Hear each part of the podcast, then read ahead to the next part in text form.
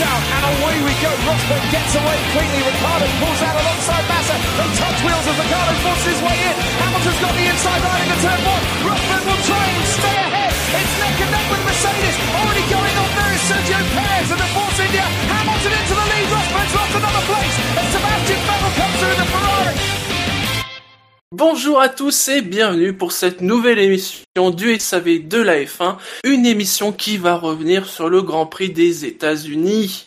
Un Grand Prix euh, contrasté, en tout cas euh, vous allez voir au niveau des notes, euh, c'est très varié.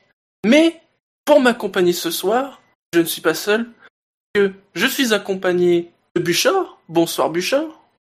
Bonsoir. De Quentin. Bonsoir Quentin. Bonsoir. Et de Fab. Bonsoir Fab. Bonsoir. Alors messieurs, la question habituelle, euh, qu'avez-vous pensé de ce Grand Prix des États-Unis? Bien, bien. Ouais, bien. N'est-ce pas, Fab? Enfin, un Grand Prix incroyable dans les annales. Ah, c'est... Moi, quand je vois la plupart des notes, euh, c'est quand même euh, pas folichon, folichon. Ah bon, mais alors, tiens, ça m'étonne beaucoup parce que je sais pas comment on ne peut pas trouver ce Grand Prix fantastique. je sais pas comment on peut pas lui mettre au moins 14 en fait. C'est ça ma. Je, je- je doute en fait. Peut-être aura-t-on une explication dans les minutes qui suivent. Peut-être Hein? Non, sérieusement, Bouchard, Quentin, vous faites quoi quand vous regardez le Grand Prix? Ensemble. Si tu savais. si seulement vous saviez. Non, mais parfois, une bonne petite bière, ça peut sauver un grand prix, hein, vous savez. Ah, ça c'est vrai. Et en plus, sur une grande télé, moi, ça me change. hein. Franchement, euh, ce grand prix-là, sur euh, tout seul, même avec une bière sur mon Ouais. ordi, euh, je lui mettais Donc, euh, 8. ouais. Il y a un bonus. Est-ce qu'il y a un bonus grande télé sur plusieurs de tes dernières notes Bien sûr. Oui, ça c'est quoi? C'est c'est entre 3 et 5 points, non? Euh, oui, au moins. ben, c'est ça, je crois qu'il a, il a commencé à regarder autour du Grand Prix de Singapour chez moi. C'est quoi, c'est le troisième, quatrième que tu regardes? Euh, je sais Parce que bizarrement, euh, quand on voit les notes, Alors c'est justement, gentil Quentin. euh, Les- Le bonus télé, ma télé te remercie. les notes. Euh, les notes du SAV. Bilo a donné un 8 au Grand Prix. Début de course qui promettait un Grand Prix intéressant, mais les stratégies différentes n'ont pas pu livrer leur potentiel à cause de la VSC. Trop d'abandon parmi les outsiders. Peu de bagarres, hormis la fin. Bouchard, tu as donc mis un 14. David a mis un 12. Fab, tu as mis 8,5. Jackie, un 6. J'espérais bien que Daniel Ricciardo puisse dépasser les deux Mercedes avec ses pneus rouges. La course aurait sans doute été différente. Il a réussi sur Nico, mais c'était évidemment facilité parce qu'il ne voulait pas prendre de risques. La fin de saison risque d'être pénible car à moins d'un abandon de l'un ou de l'autre, nous n'aurons pas le droit à une lutte entre les deux pilotes Mercedes. Jassem a mis un 11,84, Oui. Marco 10, Quentin un 15,5, Cani 3, 3 j'ai mis un 9, oui oui, un 3. Ah, j'avais pas vu. Et euh, le public a donné une note moyenne de 10,6. Ouais. Ce qui donne une moyenne à 9,86. Pour rappel, hein, l'an dernier, c'était 19,07. Ouais. Après, euh, ouais, il y a peut-être l'effet Austin qui nous a habitués à quelques courses plus passionnantes que ça. Mais euh, pff, je sais pas, euh, moi je l'ai bien aimé Grand Prix, euh, même si évidemment la- l'action pour euh, pour la, la la comment on appelle ça déjà? La tête de course, pardon, euh, elle était un peu euh, un peu euh, un peu molle. Mais euh, sinon, euh, je me suis pas ennuyé une seule fois. Euh, donc euh, je vois pas pourquoi j'aurais mis moins à ce Grand Prix en fait et euh, j'étais parti, sur une note plus haute et puis en réfléchissant euh, ouais avec euh, c'est vraiment ce manque de lutte pour pour la tête de course qui a fait que ce n'est que entre guillemets un, un 15 et demi. Mais en plus cette course euh, quand pe- pendant le Grand Prix, j'étais un peu perdu sur les stratégies euh, des uns et des autres. Et euh, mais après, en ayant regardé un peu ce qui s'était passé niveau stratégie bah, tout à l'heure, ça m'a fait encore, ça m'a donné encore plus d'enthousiasme pour ce Grand Prix parce que finalement, euh, il y a des trucs intéressants qui sont ressortis niveau stratégie, niveau euh, ce qui s'est passé dans la course. Finalement, la Virtual Safety Car, elle, elle a peut-être euh, Elle nous a peut-être privé de bataille sur les euh, entre 3 et 5 premiers pilotes, mais sur ce qui s'est passé derrière, c'était plutôt euh, agréable à voir et euh, la, la Virtual Safety Car y a peut-être même participé. Donc euh. Après, s'il faut choisir entre une bataille pour la cinquième place et une bataille pour la tête de course, euh, c'est assez évident. euh. Messieurs, à moins que vous ayez quelque chose euh, à rajouter, on peut peut-être passer Bah, par le gros morceau de la course. Oui, Euh, Bouchard non, parce que je sens que Fab, euh, va, Fab va me le réclamer à corps et à cri, donc j'ai justifié ma note de 14. J'ai rien Ouais, dit. Moi, j'ai passé un bon moment. Ah, mais non, là, tu fais, fais pas ta mijaurée. Avant le, avant le générique tout à l'heure, tu. Alors là, pas comme ça. alors là, écoute, Shinji, on est témoin, c'est faux. Tout à fait, c'est faux. Voilà. C'est faux cul, oui. euh, non, moi, ma note, ma note 14, c'est parce que, euh, bizarrement, mais tout le monde dit, ouais, mais, euh, alors déjà, je trouve que Ricardo, il a mis un peu de piment, euh, avec sa stratégie décalée, euh, au départ, en prenant une place à Rosberg, euh, qui permettait de lancer. On savait de toute façon que si Hamilton, il ratait pas son départ, euh, c'était course en tête, grosso modo. À, à moins que le, le dieu de la F1 nous fasse qu'il pète son moteur, mais, euh, pardon, je dirais pas. Le Non, diable, voilà, tu veux dire. euh, Enfin, attention, Bouchard. Chacun son point de vue. Mais euh, le, le diable était plus dans les écrous ce week-end, mais enfin. non, le diable, il était dans une Red Bull. Et non, après moi j'ai passé euh, une bonne course. On- finalement, il n'y a pas eu un, un milieu si mou que ça, contrairement à d'habitude où c'est souvent le, le, le, on va dire le, le premier tiers qui où il y a de là qui se passe des choses et le dernier tiers et le, le tiers du milieu est plutôt mou. Et puis là, j'ai pas trouvé finalement. Il s'est passé deux trois trucs. Si on regardait les, Il y avait un vrai ventre mou, mais pas si mou que ça. Enfin, Bah, ah, et moi j'ai passé un, un bon Grand Prix. euh, je trouve que euh, voilà, c'est donc On- je mets on- 14. on a mangé pendant la course et on s'est dit euh, si euh, c'est intéressant, on fait pause pour aller préparer à manger. Ou si c'est pas intéressant, on fait pas pause. On a fait pause, donc c'est quand même. Oui, mais que, on a fait euh, pause à 20 minutes de la fin. Oui. Donc euh, voilà, c'est. Oui. il va, il est pas convaincu. je te l'ai pas vendu mon 14, hein, c'est ça? Bah non. Non mais tu vois, c'est en fait c'est que je commence à avoir un très très gros ras-le-bol en fait de de de, de enfin, de la des luttes quoi, des luttes actuelles. Je trouve que ça, m'agace profondément maintenant. Je sais que l'année prochaine Pirelli va abandonner le concept des pneus qui se dégradent, euh, enfin à dégradation rapide en tout cas, dégradation thermique précisément. Et euh, depuis que je sais ça, ça me quand je vois ce qu'on voit, des fois ça me ça me voilà, j'arrive de moins en moins à le supporter et j'avoue que ce Grand Prix pour moi c'est typiquement le, le- enfin ça quoi. Et pourtant, je veux dire, sans spoiler ce qu'on va dire après, mais pour quelqu'un comme Verstappen aurait, dans des conditions normales, d'une course normale, machin, on aurait pu se dire, tiens, Verstappen aurait pu pour le coup vraiment pimenter la lutte parce que lui, s'il passait devant devant Rosberg, ça aurait voulu dire qu'il y aurait eu deux voitures entre Hamilton et et, euh, aurait- et, et, et, et Rosberg, et là, il y aurait sans doute eu c'est sûr que les stratégies étaient différentes, mais il y aurait peut-être eu vraiment une animation de quelque chose, mais il a pas pu, de sa faute. Il a pas pu, et moi je pense que c'est à partir de là qu'on, et puis, bah, avec tous les événements qui ont concerné Verstappen derrière, c'est à partir de là qu'on perd un petit peu tout l'intérêt de la course. Même la lutte entre les Mercedes, même avant la VSC, c'était quand même encore une lutte lointaine, et de toute façon, avec le temps perdu par Rosberg, ça aurait été assez improbable euh, qu'il, euh, enfin, qu'on ait une vraie lutte. Certes, il y a eu des luttes dans le peloton, c'est sûr, il y a eu des, attaques, mais là encore, euh, est-ce que, est-ce que la lutte, la lutte finale un peu entre entre Alonso, euh, Massa, Sainz, c'est pas aussi une conséquence du fait que Massa n'arrive pas à dépasser un Sainz avec une voiture plus rapide et des pneus moins usés, ça me voilà, tout ça c'est un peu je trouve que ce, et, le plus terrible c'est que je trouve que cette deuxième partie de saison, on est arrivé à, vraiment au paroxysme de, de, de cette de cette de ce type de course là.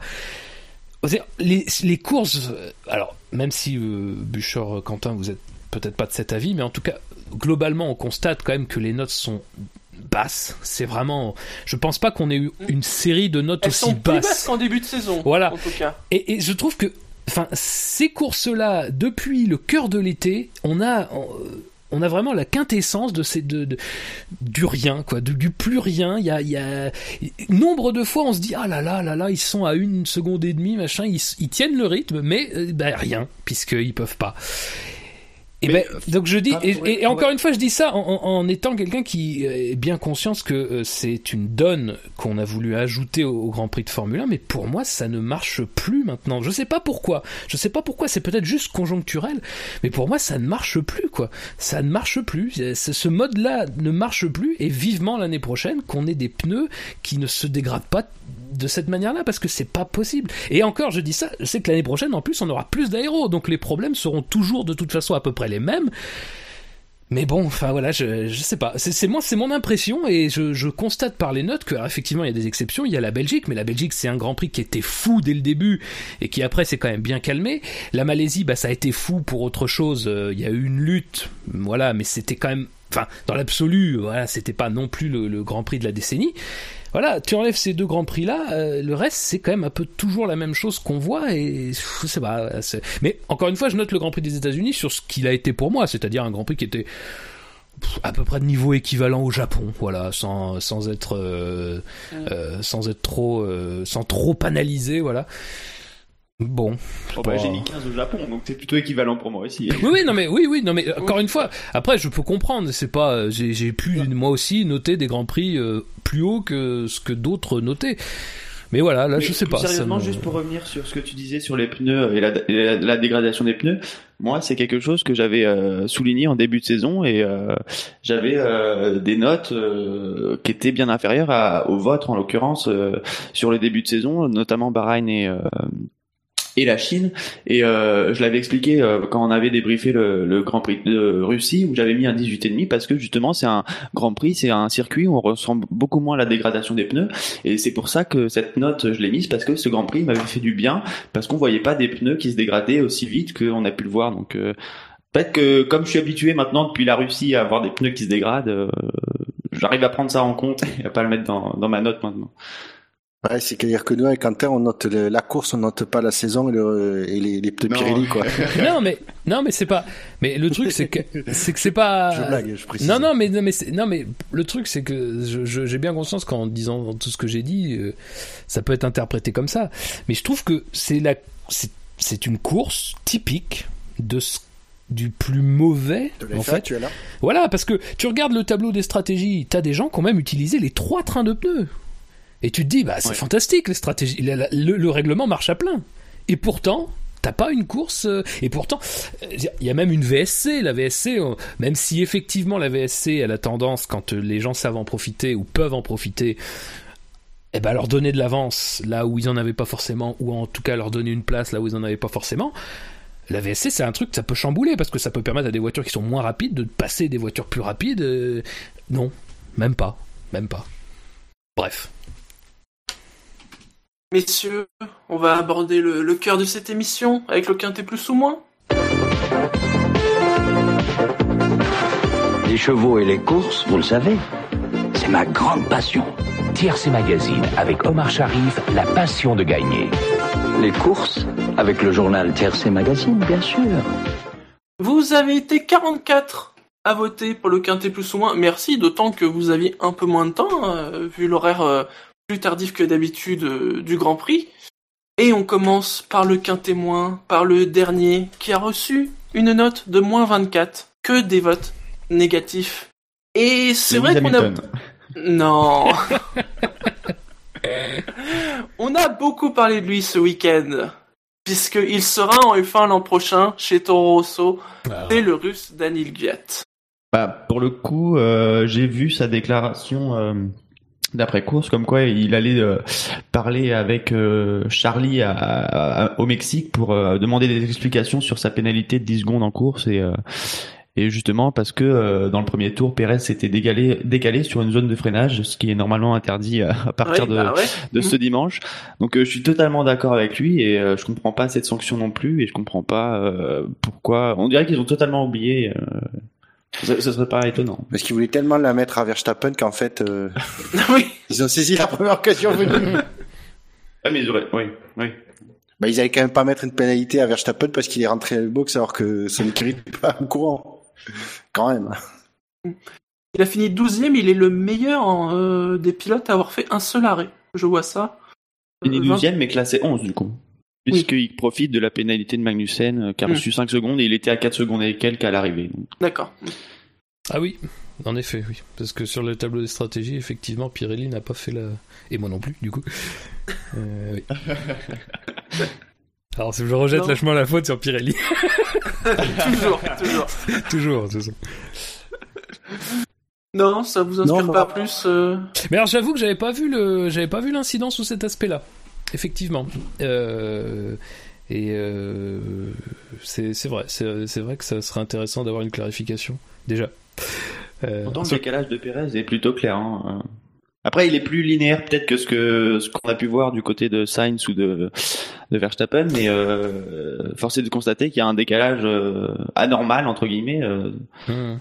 Bon, là, par contre, euh, Viat a pas pris une action pour éviter l'accrochage, donc euh, ça rentre peut-être pas dans les critères euh, définis par la FIA. Alors sur le chat, il y a Didier G qui dit Perez plonge très tôt à la corde mais reste droit. Donc euh, C'est vrai que moi j'avoue que j'avais, enfin alors, après je- je- je- j'ai vu l'action plusieurs fois et ça m'a pas euh, perturbé plus que ça. Mais il m'avait, oui, il me semblait plutôt que justement j'avais l'impression que c'était euh, que Guillaume qui était un peu, euh, peu en retard au freinage, mais euh, là je vous avoue très humblement que faudrait que je revoie ça parce que. Le- L'action de Pérez, je la trouve pas euh, si linéaire que ça sur le freinage. C'est quand même assez linéaire, mais euh, euh, c'est pas très droit. Comme, euh, enfin, euh, Viat après, il, il a très bien pu freiner plus tard effectivement, parce que il- voilà, il avait comme objectif de passer Pérez, mais euh, il avait décidé de le passer à l'intérieur. Donc avec la nouvelle règle maintenant. Ouais, j'espère qu'on aura des retours médiatiques de, de la clarification de, de la FIA au Mexique. C'est beau de rêver. Ah oui, je vois. oui. Non, mais c'est moi sur l'incident, je t'avoue que quand je l'ai vu, euh... voilà, je l'ai pas revu depuis, mais quand je l'ai vu au sur le moment, ça, ça, ça a rien fait tilter quoi. Je me suis pas dit. Ouais, ah, ouais. Là je le vois Perez là quand même. euh, en- Je pense que Perez quand même se, se... Enfin, à mon avis, ils sont quand même assez loin, relativement loin de la zone de freinage quand Perez commence son mouvement. hein, je... Mais il est bizarre, ce- il est bizarre cet accrochage parce que tu, tu te dis, mais Gviat, il, peut largement s'arrêter, puis non, finalement, il se touche. Sais pas, c'est bizarre. Ouais, je sais pas. Franchement, je- c'est intéressant ce que tu dis parce que je l'avais pas du tout vu sous cet angle-là. Effectivement, il y a peut-être quelque chose à voir euh, de ce côté-là, mais même sur le ralenti, ça me semble pas. Euh... Dire Perez se décale de manière assez. Euh...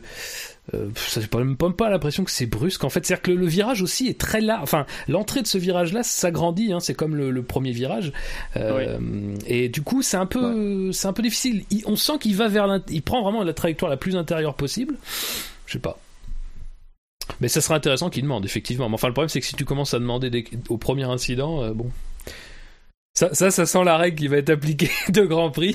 Il y a un con qui va se faire prendre et puis ils vont la- ils vont l'enlever Oui. euh, à Abu Dhabi, tu vois ça. Donc, euh, mais bon. Ah non, non, pas deux grands prix, mais du coup un grand prix. Ah non, ils vont faire mieux qu'avant. Un seul grand prix va être appliqué. Allez messieurs, on passe euh, au pilote suivant qui est un score de moins 20, alors que je regarde. Ah, il a eu un vote positif et 21 votes négatifs.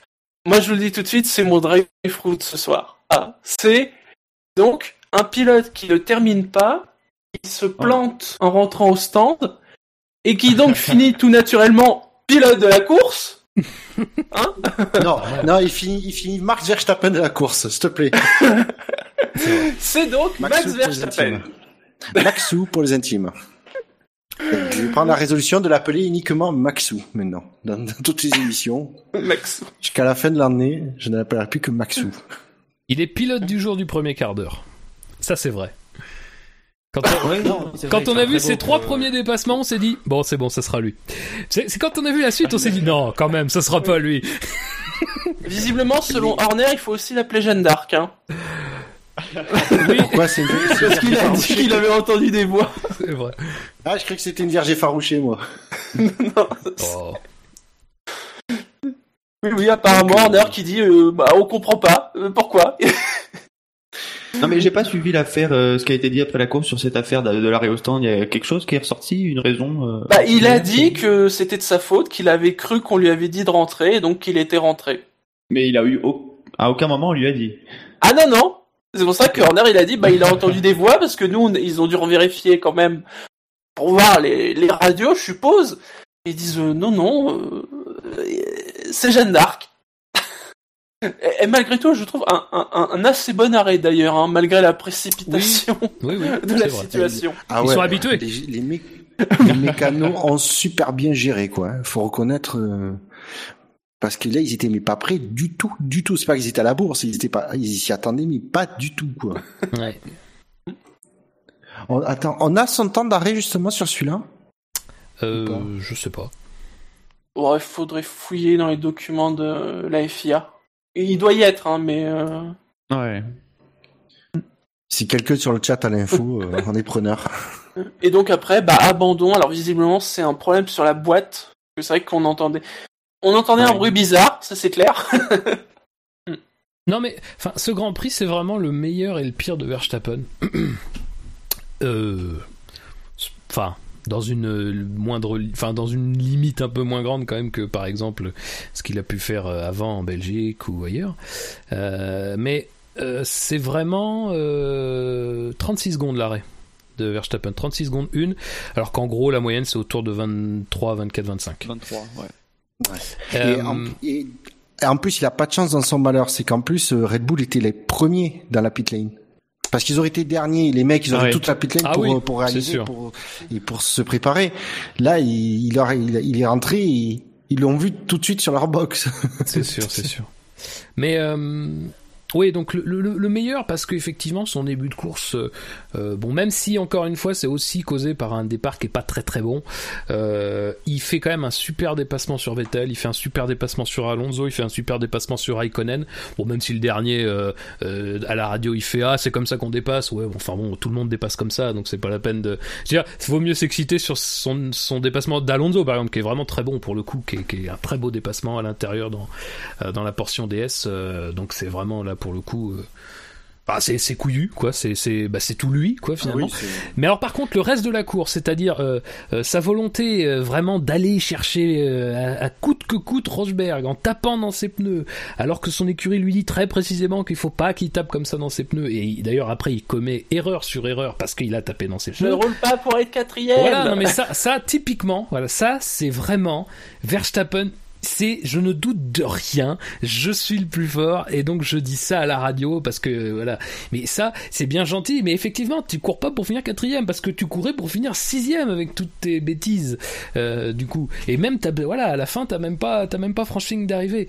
Euh, donc euh, voilà. Et puis cet arrêt aussi parce que mine, mine, mine de rien, même si effectivement c'est, euh, c'est sans doute la faute à pas de chance, bah c'est aussi quelque chose. Est-ce qu'il était dans le bon état d'esprit et qu'un message anodin, il l'a compris d'une certaine manière et voilà, c'est très très rare ça. Hein. C'est pour le coup, euh, euh, c'est surtout sur le sec quoi. Par temps de pluie, par temps changeant, encore des fois il y a des petites mésententes parce que les pilotes jugent un peu sur le sur le moment. Là, c'est quand même une grosse bévue. Euh, il perd pas tellement quand on y réfléchit. Effectivement, en 36 secondes, voilà, il perd une dizaine de secondes. Bon, c'est c'est évidemment énorme euh, déjà euh, vu sa course. Oui. Mais euh, et bon, après l'abandon, malheureusement, ça, il- on peut considérer qu'il n'est pas forcément pour grand chose. Mais voilà, le, le résumé de, de ce qu'est de ce qu'est Verstappen aujourd'hui, c'est-à-dire euh, deux faces quoi pour l'instant. Parce que c'est vrai qu'on a tendance à retenir de Verstappen les bons les bonnes choses et c'est vrai qu'il en qu'il en fait pas mal, mais on a aussi euh, un peu tendance à, à, à oublier qu'en piste parfois il agit pas de manière totalement euh, comment dire euh, de, ma- de manière Corporate, réfléchi. Ouais, euh, réfléchis, voilà. C'est des fois c'est un petit peu à l'instinct. Euh, c'est un petit peu à l'instinct et euh, alors l'instinct c'est bien encore une fois faut pas le couper mais le problème c'est que là sur ce coup-là euh, ça l'a bien desservi quoi. Sur l'abandon, euh, apparemment c'était le dernier Grand Prix qu'il devait faire avec cette boîte avant de changer. Donc euh, c'est une boîte de vitesse qui avait encore 28 tours à tenir, mais ça Ah. n'aura pas suffi. Ah, est-ce que son pilotage euh, très agressif euh, n'a pas euh, précipité un peu la J'en sais rien, je mais euh, voilà quoi, c'est on peut se poser. La question mérite d'être posée. Après je, je suis un peu sceptique sur le sur le lien de cause et effet mais euh, on sait jamais. Et on ne sait pas à quel point c'est c'est calibré pour tenir un certain temps. euh, oui. Parce qu'on voit quand même que la faiblesse d'un jour, c'est finalement c'est pas forcément pas les moteurs, c'est les boîtes de vitesse. hein. Ah, j'ai plombé l'ambiance. Je sais, c'était trop technique pour vous, mais euh... surtout pour Fab, mais C'est oui, c'est vrai. non. Allez, On commence à me passons, rouler en boule. Passons au pilote suivant. Il n'a eu que 18 votes négatifs. C'est Esteban Ocon. Attends, je fini- mon classement. Fini, bah, dernier, dernier classé. Enfin, dernier, oui, dernier classé. Ouais, bah, il fait un, un bon départ. Euh, au premier tour, il est devant Nasser et Verline. Alors dit comme ça, ça paraît pas impressionnant. apparemment Ouais, c'est ce qu'il disait, oui. sur le Oui. départ. Bon après, faut prendre en compte qu'il y a quand même aussi des gens qui euh, qui vont passer par les stands. Ouais. Donc bon, ça, ça, ça, il y a beaucoup de gens dont, desquels on va parler où la performance sera un peu minorée par ça. Mais enfin, en tout cas, il est devant Nasser et Verline, ce qui on peut considérer sont ses adversaires directs. Euh, mais comme il part en médium, euh, c'est un, un des rares qui part en médium. Malheureusement, il, progressivement, il se fait redépasser. Mais c'est surtout qu'apparemment, il avait des dégâts sur la sur la manœuvre. Et euh, Oui. alors, c'est pas très précis. On sait pas vraiment. euh, il parle de dégâts. euh, voilà, tout le monde parle de dégâts. euh, Est-ce que quand On sait pas trop. Euh, mais voilà. Ça, ça expliquerait qu'il ait eu un peu de mal à tenir le rythme tout au long de la course. Après, il y a cet arrêt, euh, ça, ce deuxième relais qui est un peu euh, bizarre, même même s'il a pas le rythme et pas la pas de la bonne perf euh, ce week-end. Il y a un relais- le deuxième relais en tendre neuf, en oui en tendre neuf, il fait 9 tours et euh, un relais après il est tendre usé, il, il, il fait un relais de 18 tours. Donc et finalement il fait trois arrêts. Je pense que c'est un des seuls à à être parti sur euh, trois arrêts, si c'est pas le seul. Il y a que Vettel et Massa, j'ai l'impression, qui ont fait trois arrêts, mais ils ont fait des arrêts extrêmement tardifs. Oui Vettel euh, parce qu'il y avait plus rien à perdre et Massa parce que euh, c'était obligé. Non, bon, bah. euh, Voilà, il, il- il vient. euh, je veux dire, c'est après deux courses où il avait euh, dominé Verline. Bon. Verline qui, lui, par contre, jouait à une, une stratégie plus classique. Ouais. Ouais, plus classique. Be- beaucoup mais- plus classique. hein. Ce qui est un peu dommage sur ce week-end, peut-être que ça joue un peu dans les votes, mais c'est que euh, effectivement Verlaine n'a quand même pas connu le week-end parfait. Loin de là, il a quand même perdu beaucoup de temps de, de roulage.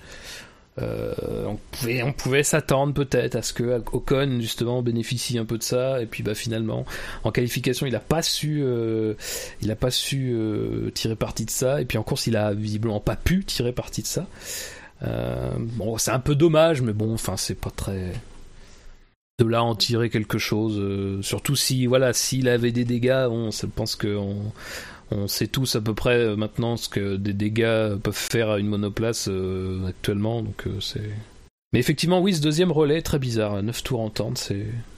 Oh, il a peut-être profité Allez. tout simplement de. Excuse-moi, Shinji, a peut-être profité tout simplement de la, de la VSC, mais il me semble qu'elle est plus tard que cet arrêt. Non, non, elle est plus tard. Par contre, Ouais. je crois que Verline en profite, contrairement à Ocon, qui est en plein relais. Euh, Ouais, ouais, ouais. bah, je sais pas. Ouais, alors. Verlaine, ouais, il en profite. ouais. Ou s'il en profite pas, il, ira- il change ses pneus genre juste avant. Non, je pense qu'il en profite parce que même si on le voit, il... pour lui, un tour plus tard, c'est quand même euh, sous la. Il devait déjà avoir un tour de Oui. retard sur les leaders, donc euh, voilà. Alors après, est-ce qu'il a pas eu un train de pneus euh, super euh, tendre qui avait un problème avec une dégradation anormalement euh, Puis il y avait quelques débris sur la piste aussi, donc on Ouais, ne sait jamais. Mais euh, on a, que- a- en tout cas, on n'a pas d'infos sur ce sur Ouais. relais, en tout cas. Parce qu'après, on ne sait que ça arrive que de temps en temps, il y ait un train de pneus comme ça, euh, on ne sait pas pourquoi. euh, ben voilà, il y a un problème de dégradation anormale. hein. Donc, euh, mais je sais pas ce qu'il aurait dit. À Bah. moins que finalement, ils veulent pas s'étendre sur leur stratégie, je sais pas. Faut dire que c'est pas les plus médiatisés, Manor aussi, euh, mine de rien. On passe d'un Esteban à un autre, puisque c'est Gutiérrez qui est le suivant avec moins 16 que des votes négatifs. Gutiérrez qui n'a pas fini la course. Oh, ça, c'est pas Sur très des gentil. problèmes de frein. Tiens. Ouais, non, ça par contre c'est problématique. Mais alors j'ai vu, alors je sais plus, je crois que c'est Auto Motor Unsport euh, j'ai vu l'information passer qui pourrait changer de fournisseur de de freins et s'aligner sur ceux de Ferrari. Alors je voudrais pas dire de bêtises, ça serait passé de Brembo à Carbon Industries, je crois. Euh, parce que, mais là c'est vrai que ça, enfin bon, tu vois, ils sont pas les seuls à utiliser des Brembo, donc je- j'ose croire que c'est plutôt un problème de, de configuration globale de, euh, du système de frein, mais là quand même c'est très très inquiétant quoi. Puis en plus c'est pas à limite, ça arriverait au 45e tour, bon, il reste 10 tours. euh, Non, là, ça arrive Oui. au 13e tour. Grosjean, c'est arrivé au 6 ou 7e tour. Enfin, c'est pas possible. Ouais. Ces freins-là, ça devrait tenir toute une course, quoi. Euh, là, ça tient même pas euh, le, le quart de la course, quoi. Donc, euh, c'est quand même inquiétant. Et, euh, et, et encore une fois, Grosjean avait eu pas mal de chance. Lui aussi, on a aussi pas mal de. Il s'en sort vraiment très bien de ne pas subir ça en, en perdant un peu le, le contrôle de, de, de sa de sa as, mais. Euh, Bah, effectivement, il y a quelque chose sur lequel se, pen- se pencher quoi assez rapidement euh, parce que c'est enfin c'est pas possible quoi. C'est pas sûr pour les autres voitures, c'est pas sûr pour eux. Enfin c'est Ben, du coup, ils vont tester justement euh, les nouveaux, euh, des nouveaux disques et nouveaux, nouvelles plaquettes de notre fournisseur euh, dès le au Mexique. Mais justement, si c'est expliqué, ce qu'ils n'avaient pas pu le faire plus tôt, parce qu'en fait, ça leur demande de re- de, de en fait de reconcevoir le, les- Ouais. le système de frein. Voilà, c'est pas euh, hop, c'est pas comme sur nos voitures où on dit bon, mais si je veux pas telle marque, je prends telle autre marque. C'est c'est un peu plus compliqué, donc euh, ils ont pas du coup, ils ont pas pu changer plus tôt quoi. Après, je sais pas si c'est pour sanctionner euh, As ou Gutiérrez, mais sur la course de Gutiérrez, il y a pas, ça, ça mérite pas non plus. Déjà, on, on, on voit pas grand chose sur sa course, et puis ça mérite pas forcément euh, un qu'un témoin euh, sur cette course-là. Après, peut-être qu'il, euh, euh, on a jugé qu'il avait pas joué la stratégie de l'équipe, parce qu'il me semble que les deux As se sont un peu, même s'il a pas, euh, il a pas résisté longtemps à Grosjean, il a non, peut-être ouais. pas laissé passer aussi facilement que les fans auraient voulu. Je sais pas. mais- c'est un petit peu sévère. hein. Sur le chat, il y a alors il y a un célèbre inconnu qui nous dit mon petit doigt me dit que depuis quelques années les Brembo ont des gros problèmes de différence de température gauche-droite. Euh, on a un anon qui demande est-ce qu'ils ont pas un problème avec la partie électronique, récupération d'énergie plutôt, et un autre qui nous demande si d'autres écuries ont, un- ont le même fournisseur que As. Alors ça, euh, je pourrais pas répondre. Hein. Faudrait vraiment regarder euh, équipe par équipe. Bah, euh, après, il n'y a pas non plus énormément de fournisseurs de freins. Hein. Euh, Brembo, Carbon Industries, c'est un peu les deux. On se souvient d'ailleurs que quand, euh, vous vous souvenez, en 2014, Hamilton a vu des problèmes de freins et notamment le euh, Oui, un, problème de frein à Hockenheim. Voilà, ils avaient changé de marque. Ça se jouait entre ces deux-là. Alors je sais plus de qui à quoi il était passé, mais ça se jouait entre ces deux marques-là. Donc déjà, les écuries sont visiblement pas tout à fait. C'est-à-dire, c'est pas des sponsors en tant que tels, c'est vraiment des fournisseurs. Donc, si l'é- si l'écurie veut changer, elle change. Elle n'est pas forcément liée à quelqu'un, et donc euh, après, ça peut évoluer. Mais euh, il y a fort à parier que, Brembo ou Carbon Industries et, et plusieurs équipes euh, fournissent plusieurs équipes, quoi.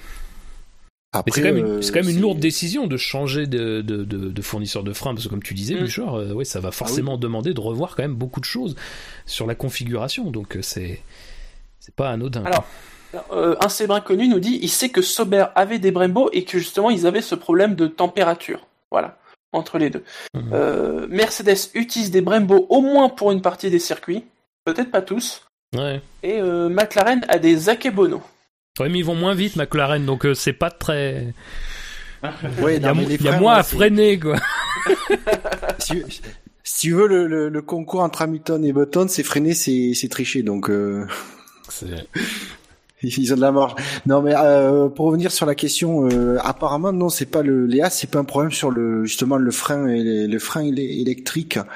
Ou en tout cas, euh, pas le système de freinage électrique en tant que tel. C'est peut-être le, la gestion de l'interaction des plaquettes sur le disque gérée par les, les freins électriques. Je sais pas si je suis clair mais où c'est très c'est très compliqué en fait avec cette euh, cet ensemble plaquette disque de gérer mais c'est pas le, le- apparemment le contrôle de- lui-même des freins par l'électrique n'est pas n'est pas problématique mais on le voit en fait Grosjean c'est souvent des problèmes sur les freins avant qu'il a Oui.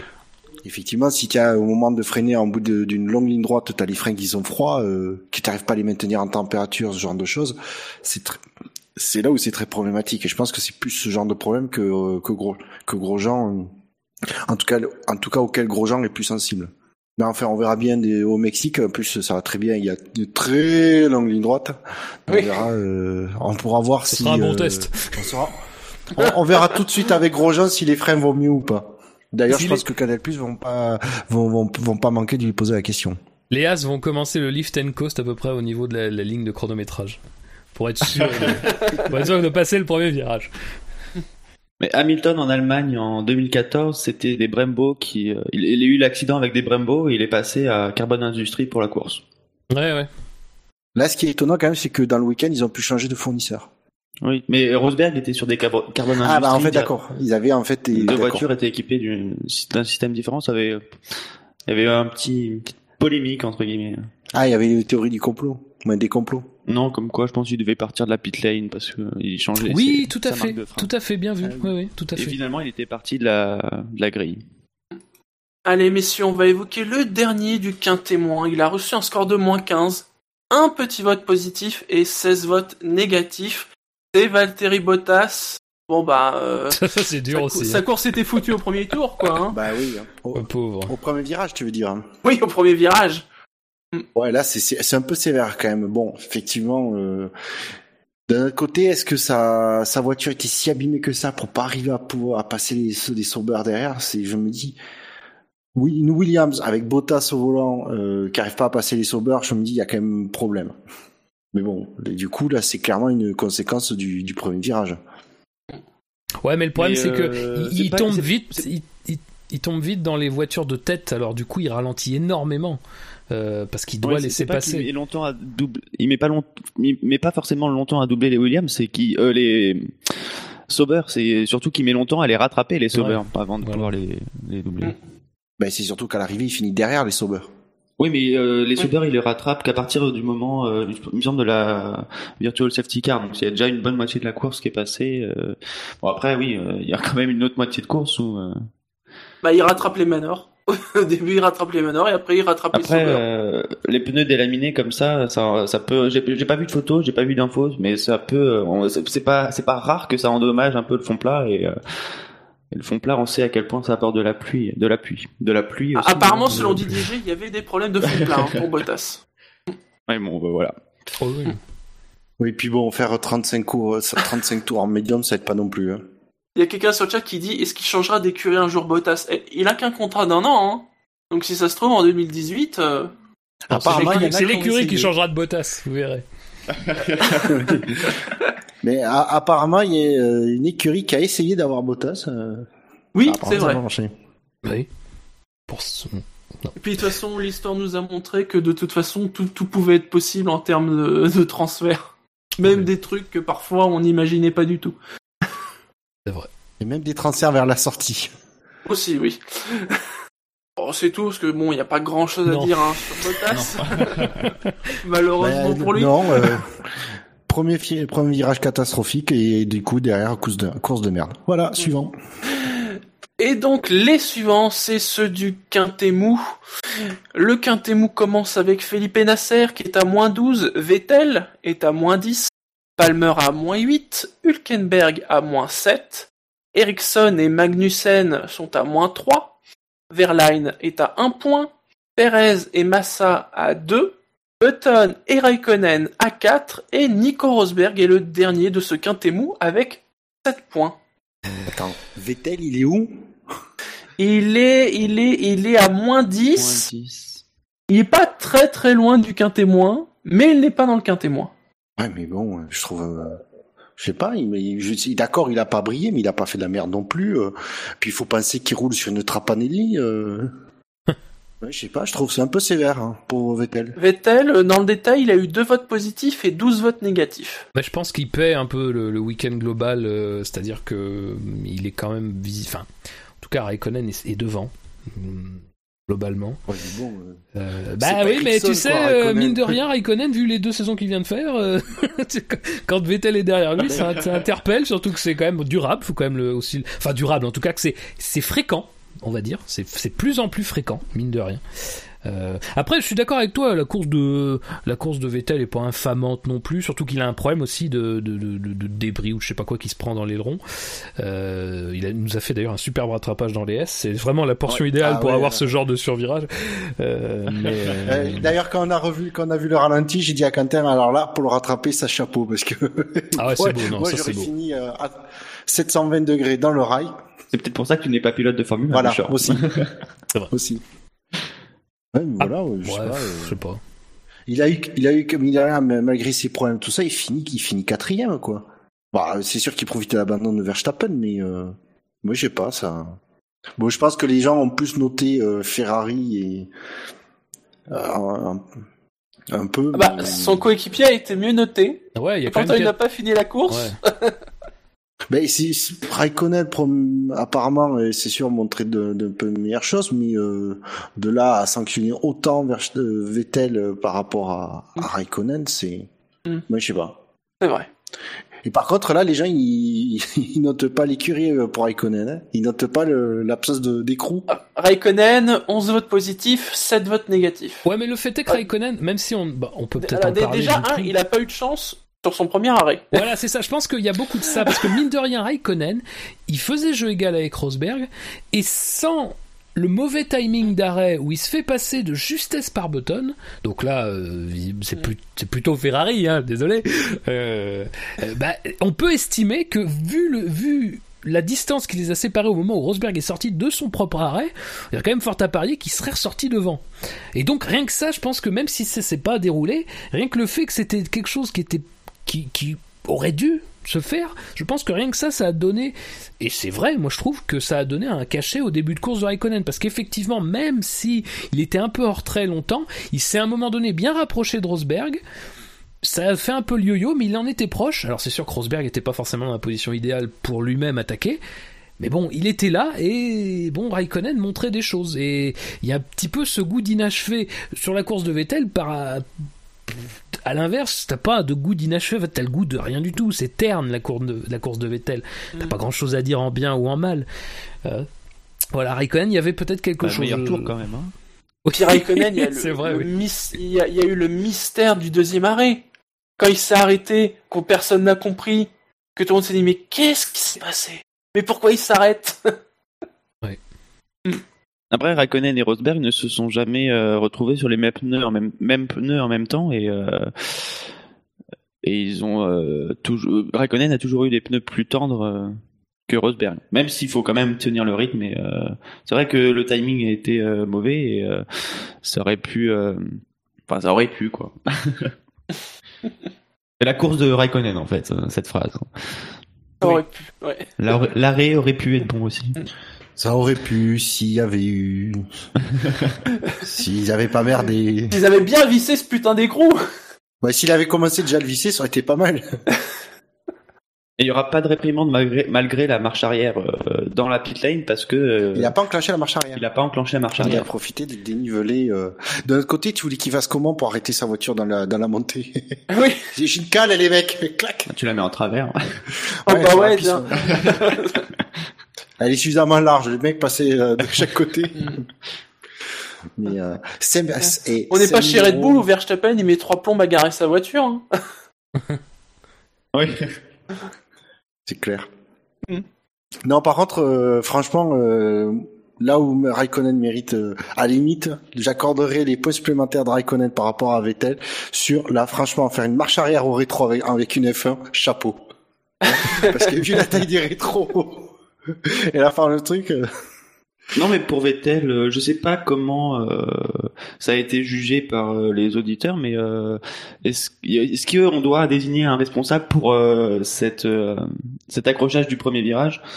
Euh, Hülkenberg a dit que c'était Vettel qui avait été trop agressif. Après, au moment d'attaquer le freinage et de tourner, en l'occurrence, euh, Vettel a un peu d'avance sur Bottas et Hülkenberg, mais euh, un peu comme à Spa, sur le premier virage, il, il, se dit pas qu'il peut y avoir quelqu'un à la corde.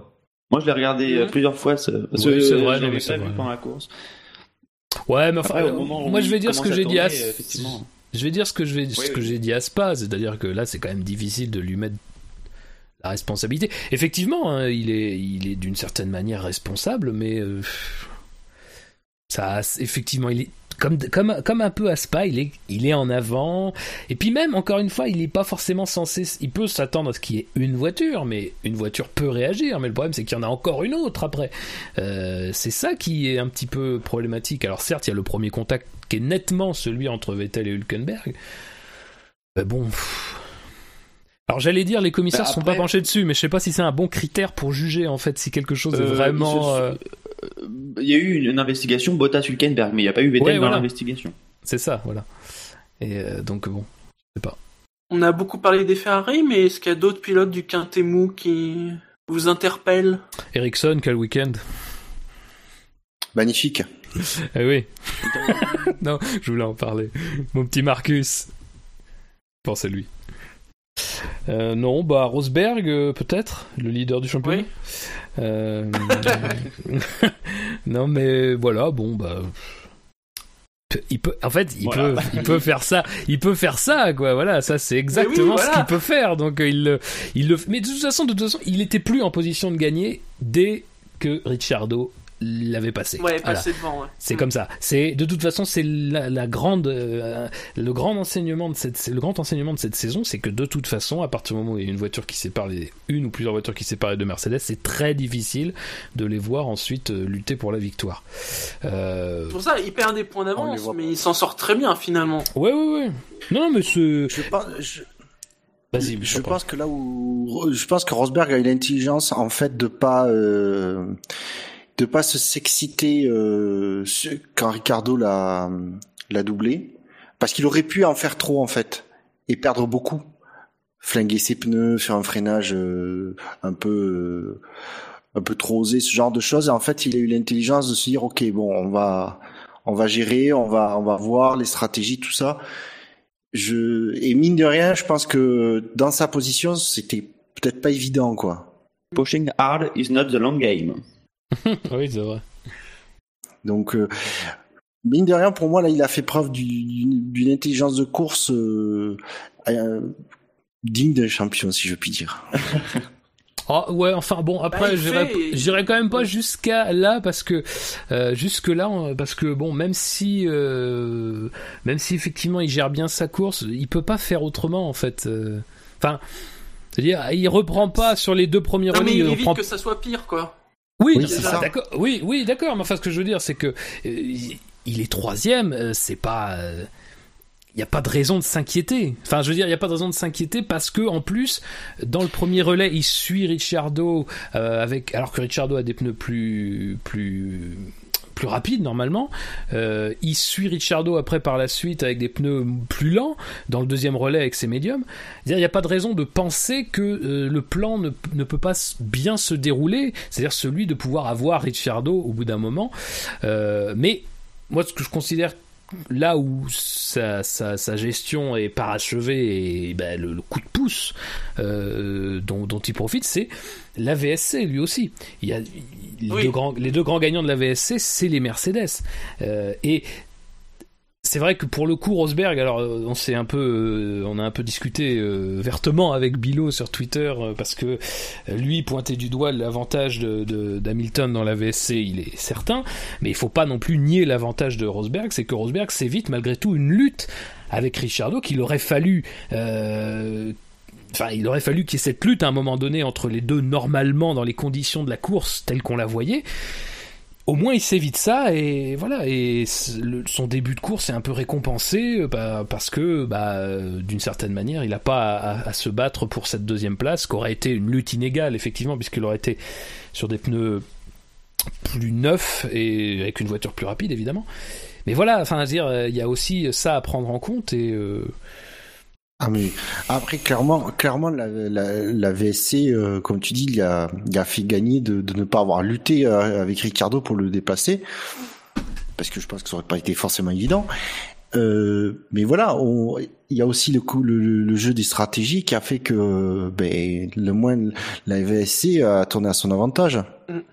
Ah mais oui, non mais ça, ça je crois que c'est quelque chose parce que c'est vrai qu'on a toujours tendance à dire alors la VSC on peut être pour ou contre pour euh, tout un tas de raisons et notamment celle qui est liée au spectacle. Effectivement la VSC c'est pas un, un ingrédient qui favorise forcément le spectacle, faut, faut quand même le reconnaître aussi. Mais il n'y a pas de hasard non plus. Les gens qui en profitent, tu regardes le, le relais d'Hamilton en tendre au moment où il ravitaille sous la VSC, c'est 20 tours. Tu regardes qui fait 20 tours avec les tendres au début Quasiment personne. Alors certes c'est pas forcément très loin, mais voilà, c'est 20 tours, il y a personne quasiment qui les fait ces 20 tours là. Et tu regardes le relais de Rosberg en médium, 21 tours, à ce moment-là, c'est pareil, il n'y a pas énormément de monde qui fait 20 tours, euh, 21 tours en médium. Il y a aussi pas non plus de secret, il y a aussi une très très bonne gestion de la part des pilotes Mercedes qui sont on, on l'oublie un peu parce qu'effectivement ils ont la voiture la plus rapide et que avoir la voiture la plus rapide, être devant, ça t'avantage beaucoup dans la gestion pneumatique, mais malgré tout, ça reste des maîtres de gestion pneumatique. Rosberg, il suit pendant une grande partie de ce relais-là à Ricciardo, il peut user ses gommes, et puis même il a la pression aussi de Verstappen, faut pas l'oublier, même si elle est courte, il a une pression et il est bien obligé d'y répondre parce qu'il peut pas se permettre de laisser passer Verstappen ou de risquer une lutte avec Verstappen. Et ben malgré ça, Oui, Rosberg fait tenir son fait tenir son pneu jusqu'à la VSC et c'est lui qui en profite. Il n'y a pas de secret à ceux qui profitent de la VSC. C'est les Mercedes parce que voilà, c'est la meilleure gestion possible à ce moment-là. Après, je pense que euh, j'ai pas super bien suivi la conversation que vous avez eue sur Twitter avec Milo, mais euh, peut-être que sa frustration entre guillemets, je sais pas s'il soutient un, un, pilote plus qu'un autre, mais c'est que euh, constatant qu'Hamilton est en tendre alors que Rosberg est, en médium, imaginons que la, la virtual safety car survient euh, après un arrêt euh, de d'Hamilton qu'il aurait logiquement euh, effectué avant Rosberg ayant des pneus plus tendres, Rosberg aurait eu un plus grand avantage par exemple ou même sans sans virtual safety car, Rosberg se serait, se serait retrouvé avec des tendres en fin de course, mais c'était plutôt son point de vue, ouais. Ce, ce sans la virtual safety car, il y aurait eu effectivement un affrontement stratégique à la fin euh, avec Hamilton en, en, médium. Sans virtual safety car, euh, l'écart était quand même fait suite à, à, à, le dépassement de Ricardo euh, au premier virage et euh, les pneus tendres n'ont pas montré une supériorité énorme face au, au médium en termes de performance. Ouais. Il y a, il y a Didier G qui revient sur la AVC qui il n'a pas compris que la VC sur trois soit sur trois tours alors que Verstappen était arrêté devant une porte de sortie apparemment. J'ai l'impression que c'est à cause de la grue, non? Le temps que ça a pris bah, euh, avec la grue. La, première cause, c'est que le fait que la voiture, a, même en appuyant sur le bouton pour la faire passer au neutre, n'est jamais passée au neutre. Hmm. Et donc, comme elle était, euh, elle était pas derrière des rails et qu'il y avait des, des, des, commissaires qui étaient autour de la voiture. Parce que c'est vrai qu'il y avait une ben, sortie, hein même. Oui, oui, il y avait une sortie. Et il y avait, il y avait surtout une grue dans le virage, dans un des virages les plus rapides du circuit, et où, mm. on a vu plusieurs, plusieurs pilotes partir à la faute euh, ce mm. week-end. Alors moi personnellement, je trouve intelligent d'avoir de de ne pas être passé, de ne pas avoir basculé sur la safety car euh, normale et d'être resté sur, sur virtual safety car. Donc euh, moi pour moi ça me choque pas. Euh, après tout le monde regrette que la, la, safety car soit pas sortie, ça aurait relancé la course tout ça. Ouais, mais d'un côté c'est c'est un peu euh, comment dire, c'est artificiel. Comme... C'est notre vision d'Européen. Gus Gus serait là, il dirait ça, mais euh, c'est notre vision d'Européen comparé à des sports. Euh... Après, la F1, c'est la F1, c'est pas. Oui, oui. comme ça. On va pas s'adapter à chaque pays dans lequel la F1 va. Ah non non, mais je disais pas ça. Pas ah oui, mais tu sens quand même que par... tu, tu, on sent quand même que par exemple quand les courses sont en Amérique du Nord, il y a quand même un petit peu plus souvent des safety cars que sur d'autres circuits. Alors je sais pas, est-ce que c'est la nature des pistes euh, ou, les commissaires qu'il y a là-bas? Je sais pas, mais il y a un petit quelque chose quand même. Oui, bon, là c'est une c'était une safety car mais virtuelle. Oui. Hmm. par contre, ça peut, euh, je pense qu'on en a déjà parlé, mais ça peut soulever une autre interrogation de savoir si on doit, euh, c'est le cas en GP2 sous une forme un peu différente parce qu'il y a qu'un, normalement sur une course de GP2 il y a qu'un seul arrêt euh, obligatoire et il y a qu'un seul arrêt tout court, mais euh, les arrêts sont interdits sous sous virtual safety car. Donc ça peut soulever cette question. Moi, je pense pas que c'est ce, qu'on doit mettre une règle comme ça en place, mais. c'est moi, sincèrement, je je je j'avais pas de parti pris, mais en même temps, je me dis que d'un d'un côté, c'est vraiment pour le coup très très injuste parce que euh, forcément quand tu es sous voiture de sécurité. Alors, encore une fois, l'injustice, euh, des procédures, euh, la safety car, c'est plein d'injustices, on est d'accord. Quelqu'un qui a, qui a quasiment un tour d'avance peut se retrouver avec les gars juste derrière lui et perdre la course parce que il y a la safety car, donc c'est aussi très injuste. Mais pour le coup, tu neutralises totalement la piste, donc il y a quand même une certaine vitesse, une vitesse qui est très basse par rapport à la vitesse de course. Euh, t'as les stands qui eux sont à la même vitesse. Moi, je serais à la limite, si tu veux vraiment faire quelque chose qui soit un peu, tu ralentis, tu, tu, tu divises la, vitesse dans les stands par deux, euh, comme ça les gens gagnent moins de vitesse. Ou alors, effectivement, cette solution qui moi me paraît peut-être la, la plus intéressante, c'est effectivement de fermer la ligne des stands.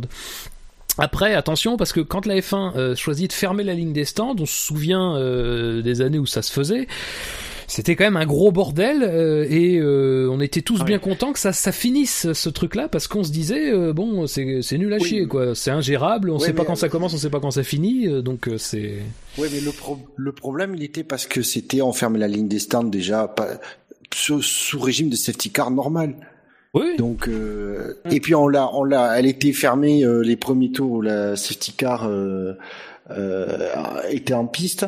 Là, l'intérêt de la virtual safety car, c'est de, de dire on va faire un système qui est plus rapide à mettre en place, qui dure moins longtemps que la, que la safety car.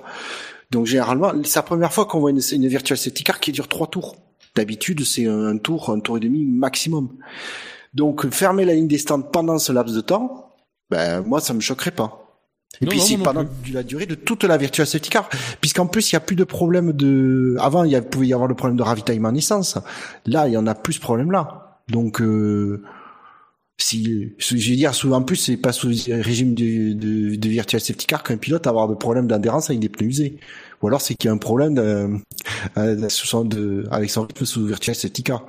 Donc, effectivement, si on veut, si on veut faire en sorte que la virtual safety car soit une sorte de, de safety car la moins intrusive possible et surtout qu'elle ne se pénalise personne, ben quand elle est euh, qu'elle est déclenchée, on ferme la ligne des stands. Après, c'est pareil, tu vois, les gens qui vont dire euh, ah la virtual safety car a tué le spectacle, mais d'une certaine manière, elle permet à des pilotes justement de jouer euh, avec la virtual safety car et de se retrouver devant des pilotes plus rapides. Et au contraire, ça c'est plutôt des ingrédients qui favorisent le spectacle. Donc euh, c'est toujours pareil, on regarde toujours un petit peu la, la, la, face de, du problème qui nous arrange à l'instant T, mais faut regarder mm. que on peut avoir aussi des, enfin, je sais pas, mais par exemple, tu prends qu'est-ce qu'il y a eu récemment comme comme cas, je sais pas là, mais il y a eu des cas dans lesquels la Virtual Safety Car a permis à une voiture moins rapide de prendre l'avantage, peut-être en Malaisie d'ailleurs, peut-être pas plus tard qu'en Malaisie, de prendre l'avantage et après derrière forcément ça crée un potentiel de lutte parce qu'il y a différence de vitesse. effectivement, figer complètement, ça a aussi le risque de figer une situation dans laquelle bah, tu as une hiérarchie qui est déjà, euh, qui est déjà euh, définie et euh, ça va pas forcément apporter grand chose. Faut voir un petit peu tout ça. Hein. Je suis d'accord, mais après dans dans une F1 où on reproche souvent et nous les fans hein, le l'artificialité en fait de du sport, ben euh, là au moins on, on, fait en sorte de de préserver de préserver en fait la course dans son état en conservant les écarts, les positions, etc. Tout en euh, en permettant d'être au commissaire d'intervenir. Euh, j'allais dire en toute sécurité, non, mais avec une bonne, bonne dose de sécurité euh, pour dégager une voiture en piste. Euh, voilà, c'est moi je je sais pas, c'est on, on, on, râle souvent, on a tendance à râler contre le DRS, ce genre de choses artificielles. Là, à un moment donné, faut pas quand on veut introduire un truc qui perturbe le moins possible la course et surtout qui ne change pas euh, un état de fait. Ben la virtual safety car est pas mal, quoi. Après, je suis d'accord qu'on est, on est d'accord que les safety cars sont euh, traditionnels font partie de la course, c'est un, élément euh, de d'aléa, c'est voilà, c'est on l'a accepté depuis très longtemps, mais ça reste aussi un élément artificiel. Il y a, y a malheureusement pas de système parfait. Non, non, voilà. Non, il n'y a pas de système parfait. Mais je veux dire, on peut pas non on peut pas d'un côté euh, se plaindre de, trucs artificiels pour en demander de l'autre. Hmm. Pour moi, c'est un peu incohérent. Messieurs, rien à rajouter sur le quintémou Hmm, non, bah, ça a été chaud entre les coéquipiers euh, Renault, surtout en interview, mais à part ça, enfin chaud dans une certaine mesure, mais à part mmh. ça. Les classes J'ai pas su. Palmer a reproché à Magnussen euh, de pas faire le jeu de l'équipe. Mais Palmer ne fait pas le jeu de l'équipe depuis le début de saison et on lui dit rien à lui. Ah bah oui, avec ses performances, je veux dire. Euh... Sinon, euh. y, a-t-il un pilote euh, dont vous souhaiteriez mettre un point bonus ou un point de malus parmi tous ceux qui ont été évoqués? Là, comme ça, il n'y en a pas forcément un qui me vient à l'esprit plus qu'un autre. En positif comme en négatif. On n'a pas parlé de Pérez, mais c'est vrai que Pérez, il a, bah, du coup, euh, voilà, il subit le, il subit Gviat où il, où il se subit lui si c'est un problème euh, de freinage. Mais en tout cas, euh, il fait une bonne remontée avec sans doute une voiture endommagée et il parvient à, à, se à rentrer dans le top 8. Donc euh, même s'il a une Force India et qu'il y a pas mal d'abandon devant lui, c'est quand même pas mal. C'est quand même pas mal. Oui. Il faut, oui, il faut le, souligner. Mais c'est surtout qu'il fait huitième alors que Massa fait septième. C'est important. C'est important. Bah, il y, a, un championnat constructeur qui est serré. Mais on aura les chiffres tout à l'heure. Fais confiance à Shinji. Monsieur chiffre du SAV. Moi après si j'avais un, non, Ah attends, ah bah ouais. Oui. Si j'avais un point à enlever, ce serait à Verstappen, hein, parce que avec tout ce qu'on a dit, je pense que parce qu'en positif, je vois pas grand monde. Euh, en négatif, moi, pour moi, il y a que lui. Après, c'est pas avec une conviction profonde, mais bon, disons que euh, si, si vraiment on me forçait, si vraiment on me, forçait, je, mettrais à Verstappen. Après, je pense que c'est pas forcément très soutenu. On vote de pilote du joueur ridicule, mais de là à lui donner un moins un. Oh. Tu oserais enlever un point au Maxu of the Day? Oui, parce que tu sais, j'aime bien me mettre à dos les gens. Et tu sais, tu quoi? Tu sais quoi? Le club 153 va faire front commun. Je suis d'accord avec toi. Mettons moins un à, Max- à Maxou. les- le club 153 aime bien se mettre à dos, enfin en tout cas se mettre contre le dos des gens. Euh, C'est vrai. On aime bien avoir les gens dans notre dos. Voilà. Oui, bah en fait voilà. ça. Oh. Non, Shinji, euh, Quentin, Euh. vous ne suivez pas? Après, c'est vrai que s'il y en a un à qui il faut le mettre, euh, ouais. Mais bon, euh, après, oui, c'est plus, euh, c'est plus sur la stratégie des pneus et sur sa gestion des pneus que je lui mettrais à moins un, plus que sur le reste. euh. Mais c'est pour l'ensemble de son œuvre. hein. Bah, De toute façon, l'ensemble de son œuvre, il y a sa gestion des pneus et euh, l'arrêt au stand. euh, Après, la- l'abandon, il est pour rien. Et, Oui, après l'abandon, oui, mais euh, c'est quand même, faut quand même reconnaître que s'arrêter au stand, alors que le l'équipe a rien dit, tout ça, donc entendre des voix, c'est de mémoire, c'est la première fois que je vois un pilote le faire. C'est quand même une Oh, boulette oui. monstrueuse. Soyons honnêtes. ce n'est que 3 secondes de plus que l'arrêt de Ricciardo à Monaco, mais. mais euh, ouais, Oui, après, que- ce, ce moins 1 pourrait symboliser le fait que euh, on a beau faire des, des, beaux, des beaux dépassements, il n'y a pas que ça qui suffit et euh, faut Oui, savoir voilà. avoir une intelligence un peu. Enfin, une intelli- je dis pas qu'il est pas intelligent, même si. euh, Oui, c'est un mais tout. sur ce côté-là, il a pas été intelligent en tout cas. Et que tu peux doubler 5 pilotes en piste si tu perds euh, 15 secondes après derrière dans les stands pour une, une, une boulette, mais euh, je sais plus comment la qualifier, mais euh, non, vraiment non négligeable, euh, ben ouais, il te faudra refaire le boulot derrière, donc euh, super. Toi, Shinji? Bon, pff, Mais on n'est pas obligé. hein. Moi franchement c'est pas, je vais pas Non, apprécier non, pour. Hein, franchement. moi je sais pas, enfin je me, dis- je me dis ça mérite peut-être pas un moins 1 quoi. Moins 0,7. Même, À moins 0,5 quand même. Ah non mais arrêtez à chaque fois vous voulez. Moins 0,33. Je passe. Non, bon, bah du coup, on met rien, quoi. Eh bien oui. Je crois que c'est acté. Ouais. Ouais, je crois que c'est acté, euh, on ne met rien. Il échappe à la sanction, pour une fois. Déjà qu'il entend des voix, écoutez, hein, euh, Avertissement ça lui, ça lui fait déjà plein de soucis. Hein. Oui c'est vrai. Des choses à gérer effectivement. Ok, donc dans ce cas-là, on va passer au quintet plus.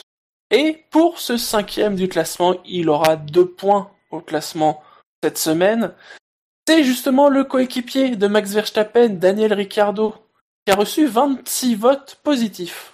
Il y a un beau Est-ce que step c'est là. J'ai pas vu, euh, j'ai- j'ai pas vu les classements. Est-ce que c'est serré dans le quintet euh, Dans Plus. le quintet plus, c'est relativement serré.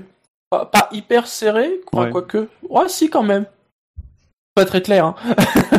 Non, non. Rosberg, t'avais On va dire il qu'il y a eu- deux places où c'est pas serré et il y a trois places où c'est serré. Rosberg il a eu 7 c'est ça?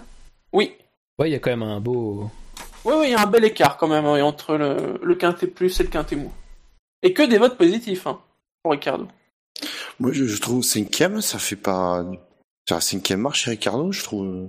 Bon, après, je pense qu'il y a des pilotes qui ont été mieux notés, mais il a quand même vraiment pas des... Bon, après, voilà, il est dans le quintet plus, c'est déjà pas mal. euh, Oui.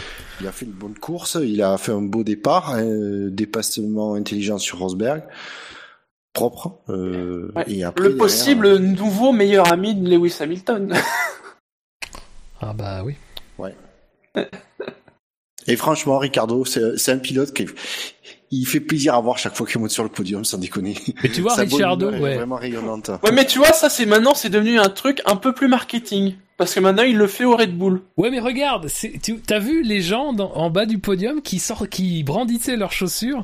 C'est rare, hein, des Ouais. pilotes. Non mais Ouais, c'est rare des pilotes qui déclenchent des moves. Et ça, ça va devenir une marque de fabrique. Quand ce gars-là va se battre pour des Claire. titres de champion du monde, Ah bah oui. je lui souhaite que ça, je souhaite que ça arrive. Et pour Jassem aussi, il faut que Jassem aussi puisse euh, un jour profiter de la gloire du champagne Oui. et de tout ce qui va avec. Euh, le jour où ça arrivera, où je sais pas où il y aura une lutte, ce gars-là va être, enfin, on va brandir sa chaussure quand il gagnera.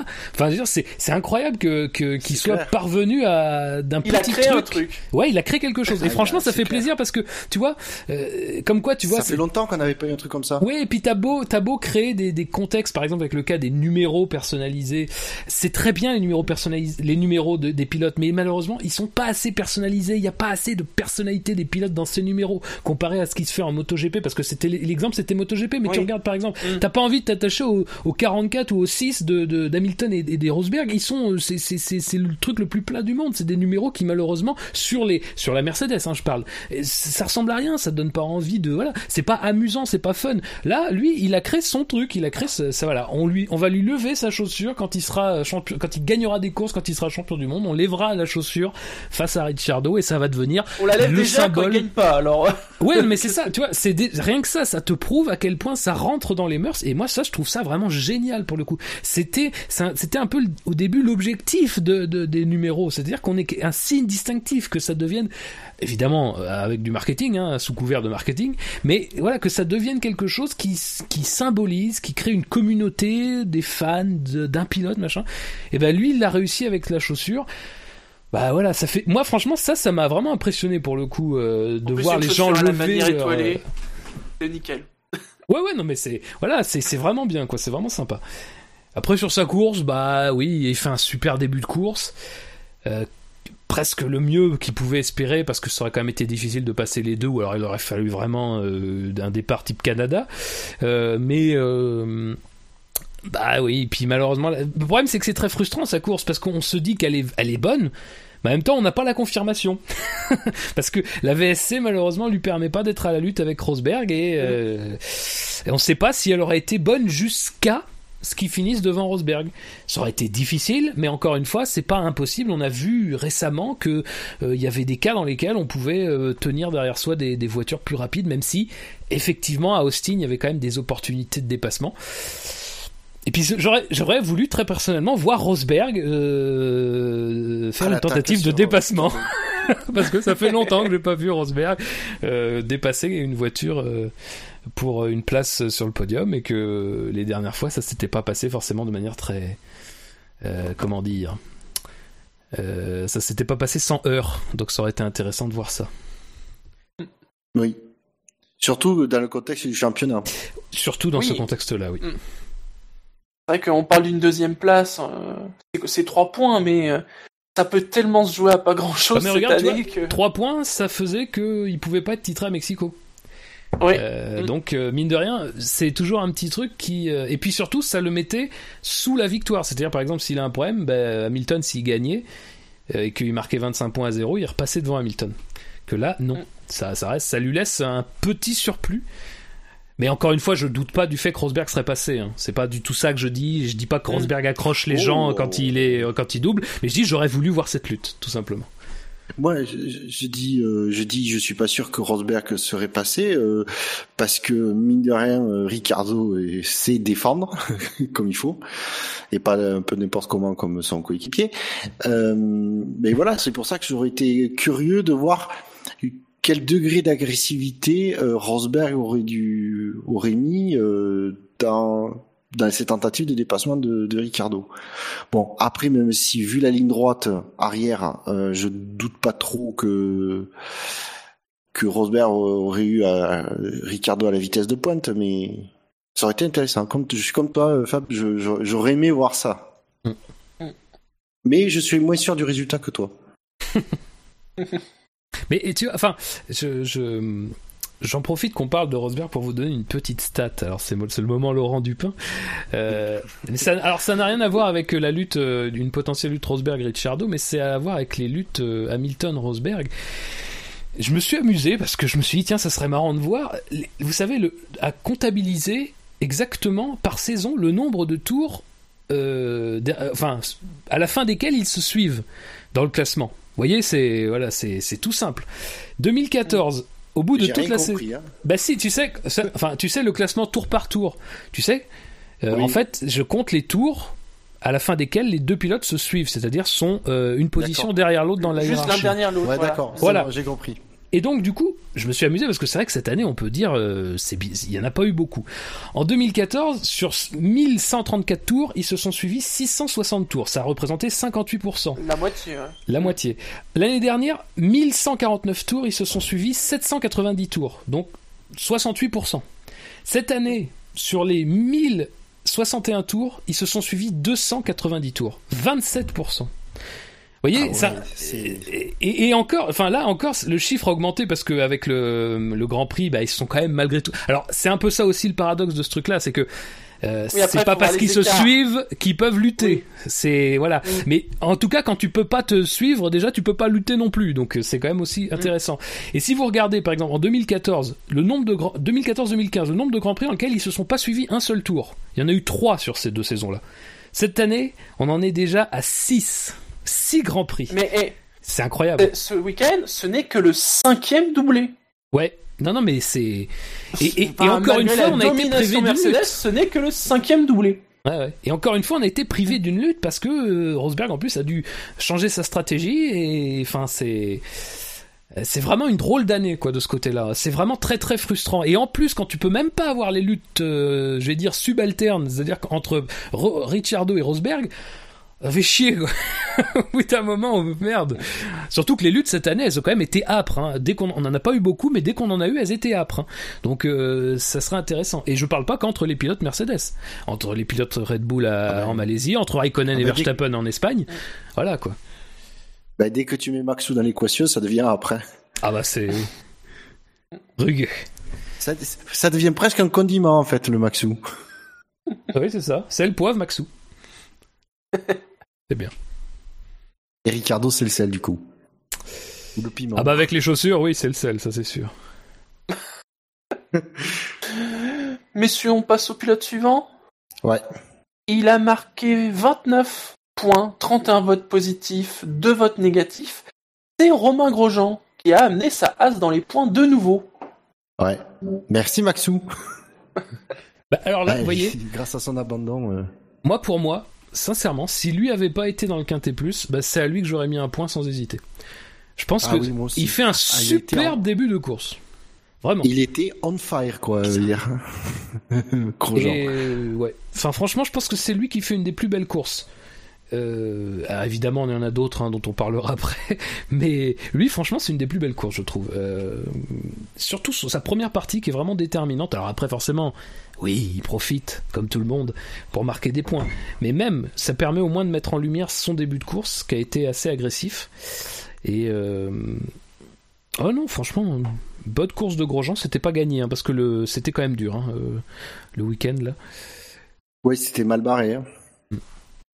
Et euh, ouais, je, ouais, je sais pas, mais euh, tu sentais que son centième Grand Prix d'être euh, aux États-Unis, la, la, la mère patrie de, de, l'écurie As, je pense que ça lui a donné un, de, un peu de motivation et de d'en- d'envie supplémentaire pour bien faire.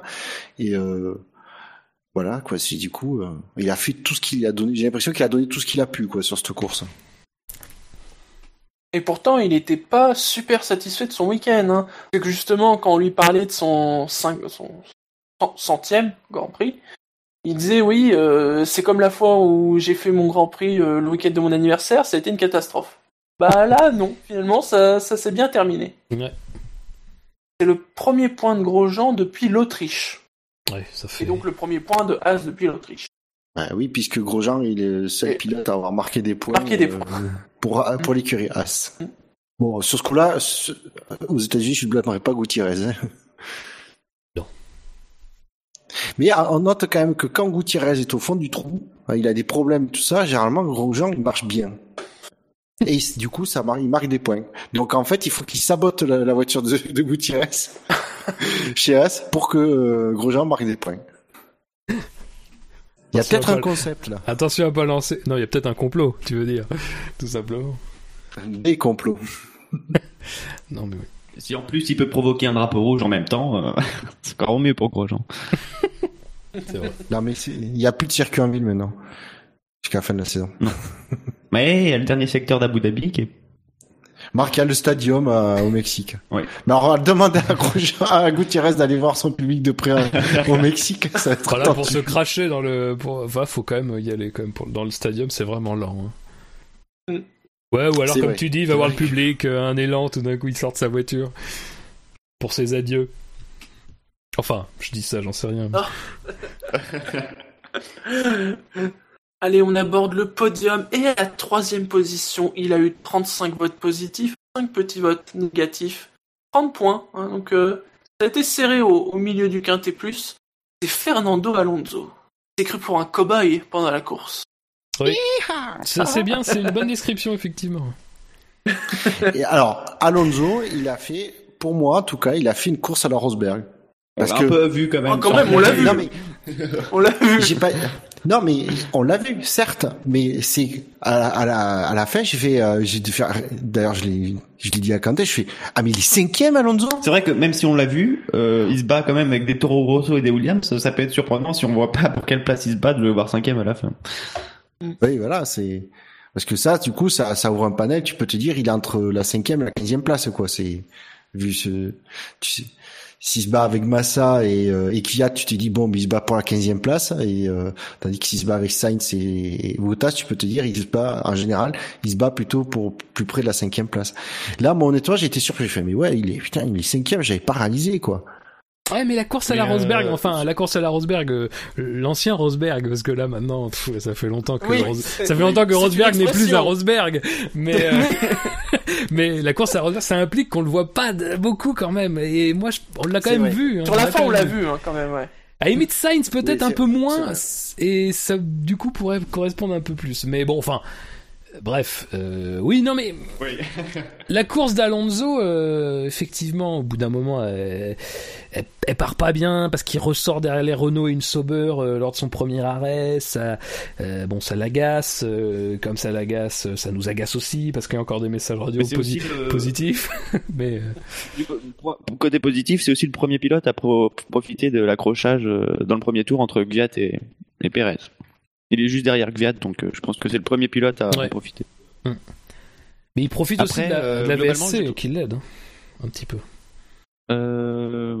Après Alonso, c'est un pilote, j'ai toujours dit, s'il y a bien un mec qui va profiter des coups tordus qui se passent devant lui, c'est lui il a toujours l'art de d'aller dans le dans le trou pour euh, pour éviter les quatre voitures qui sont en train de s'accrocher devant lui et qui auraient pu causer problème pendant la course. C'est il a il a une science de pour ça Alonso qui est absolument euh, fabuleuse. Et puis bon, faut être honnête hein. C'est c'est le premier à avoir osé avoir osé envoyer Massa en retraite. Ouais, mais alors parlons-en parce que quand même c'est pas c'est on va crever l'abcès parce que c'est le truc un peu le plus intéressant. Euh, non mais là c'est pas possible quoi. Enfin je veux dire encore à la limite ah. vous voyez vous voyez on a ils ont remontré un petit peu de temps en temps le départ l'année dernière Rosberg Hamilton. Vous voyez le départ Rosberg Hamilton sous les règles de cette année, on peut considérer qu'il est, on peut considérer qu'il est pas, enfin que le départ, enfin que Hamilton aurait pu être pénalisé, soyons simples mais c'est quand même très très loin de ce que Alonso fait contre Massa. Je veux dire, mais c'est même pas que Alonso pousse Massa dehors, c'est que les deux vont au Mexique, quoi. Enfin, euh, c'est pas possible, quoi. Ah, un moment Massa dehors. Mais les deux ah, vont dehors, mais, mais, mais, mais, loin dehors. Enfin, je veux dire, c'est même plus, euh, c'est même plus poussé dehors. Là, c'est carrément tomber, je sais pas, de, de l'étage. Enfin, c'est, c'est sortir de l'immeuble, mais c'est pas possible. Euh, dire, et, enfin, on s'attendait tous euh, dans la logique de cette saison à ce que il soit sanctionné. Euh, c'était pas Verstappen, donc déjà premier point rempli. Et en plus, euh, le règlement était appliqué comme ça sur Rosberg, sur d'autres. Il y a un moment donné, c'est pas possible. Non. Alors là, moi, ça me, je sais pas quoi dire. Quoi. Ah moi, est-ce que euh, ça, je vais redire ce que j'avais dit pour Rosberg et Raikkonen en Malaisie. Pour moi, ça vaut une réprimande ou un, un avertissement, c'est peut-être un peu faible, mais euh, peut-être une réprimande euh, pour cette action. Mais euh, pour le et ça veut dire que j'ai dit pareil pour Rosberg et pourtant Rosberg en Malaisie, ah, j'ai revu les images en comparant justement tout à l'heure avec avec ce qu'a fait Alonso. Rosberg en Malaisie, finalement, c'est plutôt c'est plutôt soft parce que finalement les deux pilotes prennent le virage derrière. Mais bon, configuration du virage n'est pas la même aussi, mais euh, Alonso, euh, j'ai eu beaucoup de mal à juger cet accrochage. Et en fait je m'y suis intéressé quand j'ai vu que ça en parlait sur les réseaux sociaux parce que pour moi il y avait, euh, je, comprenais même pas au début pourquoi les gens demandaient une investigation sur sur ce dépassement. Et en regardant, regardant et finalement c'est vrai que euh, Alonso, s'il avait réussi à prendre le virage, même sans le contact avec Massa, il n'y aurait pas eu la place pour Massa euh, dehors. Ça, c'est à peu près sûr. Mais au moment où euh, Massa, je pense que c'est Massa qui va au contact avec Alonso pour moi. Au moment où il y a ce contact, c'est Massa qui y va, et pourtant à ce moment-là, il y a de la place à l'extérieur sur le virage. Donc euh, c'est pour ça, il n'y aurait pas eu le contact avec Massa. Je pense qu'Alonso aurait pu mériter une pénalité, mais étant donné que c'est pour moi Massa qui va au contact et euh, que euh, Alonso a pris la corde, même si le la trajectoire du virage aide à ce que le pilote intérieur prenne la corde dans tous les cas. Euh, Alonso est à la corde. Après, effectivement, il y a peut-être même du sous-virage, mais on sent que Massa n'aurait pas eu la place pour ressortir sur la piste à l'extérieur. Mais à ce moment-là, c'est Massa qui va. Donc comme il y a le contact avec Massa, pour moi, pense que euh, s'il n'y a pas de pénalité, euh, c'est assez juste. Respire. Oui. Pardon. non, mais enfin, je, je, je, comprends ce que tu veux dire, mais enfin, moi, je vois pas comment on peut blâmer Massa d'essayer de prendre son virage, quoi. Enfin, je veux dire. Euh, alors je comprends. Alors je bah, comprends ton point de vue. Effectivement, il, il a pas, il a pas une trajectoire, disons, euh, euh, comment dire. Il n'a pas une trajectoire ample. Mais en même temps, le problème, c'est que lui a quand même inscrit son virage depuis longtemps, parce que le virage, il s'inscrit pas au moment où, où, enfin au moment où, où, comment Massa met son dernier coup de volant, il s'inscrit bien avant. Et c'est bien pour ça que Alonso d'ailleurs en profite, parce que quand tu regardes je, moi, je suis pas d'accord avec ce que tu dis parce que pour moi, c'est assez clair sur les ralentis que je suis en train de regarder, c'est que voyant qu'Alonso arrive comme un fou, il fait justement un petit écart. Mais après, à un moment donné, moi j'ai le même raisonnement que ce que j'ai eu en Autriche quand, euh, quand euh, Rosberg avait été euh, sanctionné pour la touchette avec Hamilton, c'est qu'à un moment donné, il faut quand même bien que Massa tourne. C'est quand même pas normal que la personne qui était, qui était peut-être, alors pas tout à fait devant, mais en tout cas qui était au même niveau que toi, alors que tu essaies de la doubler, puisse quand même passer quoi. C'est normal qu'elle puisse quand même tourner sur la piste encore une fois. Là moi pour moi le problème c'est Enfin, et à la limite, mais encore, c'est même pas ça, je vais vous dire, c'est que c'est le fait que, mais Alonso, s'il n'y a pas Massa, déjà, il y a Massa, il est loin dehors, mais en plus, s'il n'y a pas Massa, mais il est où? Il est dans l'herbe, quoi, c'est pas possible, il est dans les tribunes. À un moment donné. Ah, mais... Moi, je suis, mais encore une fois, je vais dire, je dis tout ça, moi, ma philosophie, c'est pas de dire ah là là, faut pas qu'il y ait de contact, faut pas qu'on se pousse dehors. Non, non, je dis pas ça. Moi, je dis cette année, on a décidé que il fallait pas que euh, on, pousse les adversaires dehors. On, l'a décidé, on a jugé des cas. Euh, j'ai défendu ce point de vue quand euh, il s'est agi de défendre ce point de vue. Là, là, je, moi, je peux pas faire autrement. Dans la cohérence de la saison, c'est pas possible quoi de laisser passer ça quoi. Mais je, je t'interromps. ils, ils sont tout à fait cohérents comment veux-tu qu'Alonso pousse Massa en dehors de la piste alors qu'il n'y a pas des limites de piste ah, bah ça, ça oui, ça c'est sûr. C'est vrai que depuis le début du week-end, euh, on peut pas, on peut pas leur reprocher ce manque de cohérence sur tout le week-end au moins. Non mais ça c'est vrai, ça c'est vrai. D'une certaine manière, il y a ça comme cohérence effectivement. Donc, euh, tu, du coup, ils n'ont jugé que le contact qu'ils ont trouvé, euh, pas, voilà, c'est. Ah mais de toute façon, c'est vrai que ces grands espaces. C'est que le contact hein, qui est jugé, hein. c'est que le contact qui est jugé. Mais comme. Mais après, je suis d'accord avec toi. Ouais. Euh, Alonso, il va plus que le Kyle le couteau entre les dents, quoi, euh, sur ce freinage. C'est, c'est plus que couillu. Hein. Mais après, Fab, je suis complètement d'accord avec toi. Euh, je, euh, je l'ai dit, ça mérite peut-être une réprimande.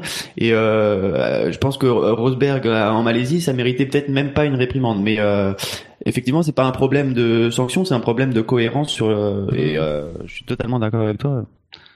Non, non, non, mais je comprends, je comprends ton point de vue. Ouais, on, on part pas du même endroit, mais au final, on a le même point de vue mais c'est mais c'est quand même très problématique parce que euh, encore allez tu fais ça pour jouer la la onzième place. Bon allez. Euh, tu fais ça pour jouer la cinquième quand même. Enfin je veux dire euh, c'est plus c'est plus enfin on rigole plus quoi. C'est quand même un top 5 à un moment donné faut quand même être réaliste. Puis en plus je veux dire la course de Massa est totalement ruinée parce que même si Massa n'allait pas doubler Sainz derrière Massa il peut pas défendre ses chances puisqu'il a une crevaison. Enfin moi ça me semble incroyable. C'est quand même une collision entraînée et des dégâts derrière pour la voiture Bon, euh, alors je veux bien que Massa effectivement fasse pas totalement l'effort, mais enfin bon, c'est quand même dur de reprocher à Massa qui était quand même devant Alonso euh, assez nettement au moment où le l'enchaînement de virages s'entame. Tu peux pas dire tu peux si, si le simple fait de considérer que c'était un virage, l'endroit du contact euh, sur les trois que forme finalement ce, cette partie du, du circuit et que bah, du coup comme ce virage là Alonso était devant et que finalement voilà ils n'ont pas mis du sien pour s'éviter D'accord, mais tu peux quand même pas envisager ça comme ça. Il y a quand même une globalité de la piste à cet endroit-là. Si Alonso fait pas, entame pas sa manœuvre de cette manière-là, ça peut pas se finir comme ça. Euh, bon, enfin, de toute façon, on se bat toujours contre les mêmes moulins finalement, mais euh, on peut pas. Enfin, je veux dire, là, c'est quand même criant et tout le monde s'est dit. Tout le monde d'ailleurs s'est dit, euh, moi le premier, tiens, il retarde le pilote de la course, le pilote du jour, parce que c'est Alonso et parce qu'il va se prendre une sanction. Bon, finalement, c'était pas du tout ça, mais tu, moi, j'en étais à ce, à ce raisonnement-là. Je me dis, bah, ils vont forcément le sanctionner, et donc forcément, ça va la foutre mal de donner le pilote du jour à un mec qui se fait sanctionner. Finalement, ils l'ont donné à un mec qui a abandonné. Euh, donc tout, tout va bien. Finalement, on garde là aussi une certaine cohérence. Ouais, parce que c'était sûr qu'il n'y aurait pas de sanction, euh, même s'il n'avait pas abandonné. Oui, là pour le coup, ça c'est sûr. mais mais mais voilà, enfin c'est c'est dommage. Et on peut même parler, allez, j'irais même jusqu'à dire ah tiens, il, il s'est quand même bien servi des limites de la piste pour passer Sainz, hein, parce que bon, il tire quand même bien loin là aussi. Euh, bon, euh, voilà. Mais, mais alors après, mais c'est mais en tout cas, c'est très beau de voir ça. Et encore, encore une fois, euh, regardez la lutte euh, Arnoux Villeneuve en 82 à, à Dijon. Vous, vous verrez que à cette époque-là, on- il n'y avait pas tellement toutes ces notions de, de contact, de, de, de, de, pousser l'adversaire hors de la piste, machin. Euh, ça, c'était des choses qui se réglaient d'ailleurs entre les pilotes et ça se réglait par euh, des fois des manœuvres un petit peu euh, dures contre des pilotes.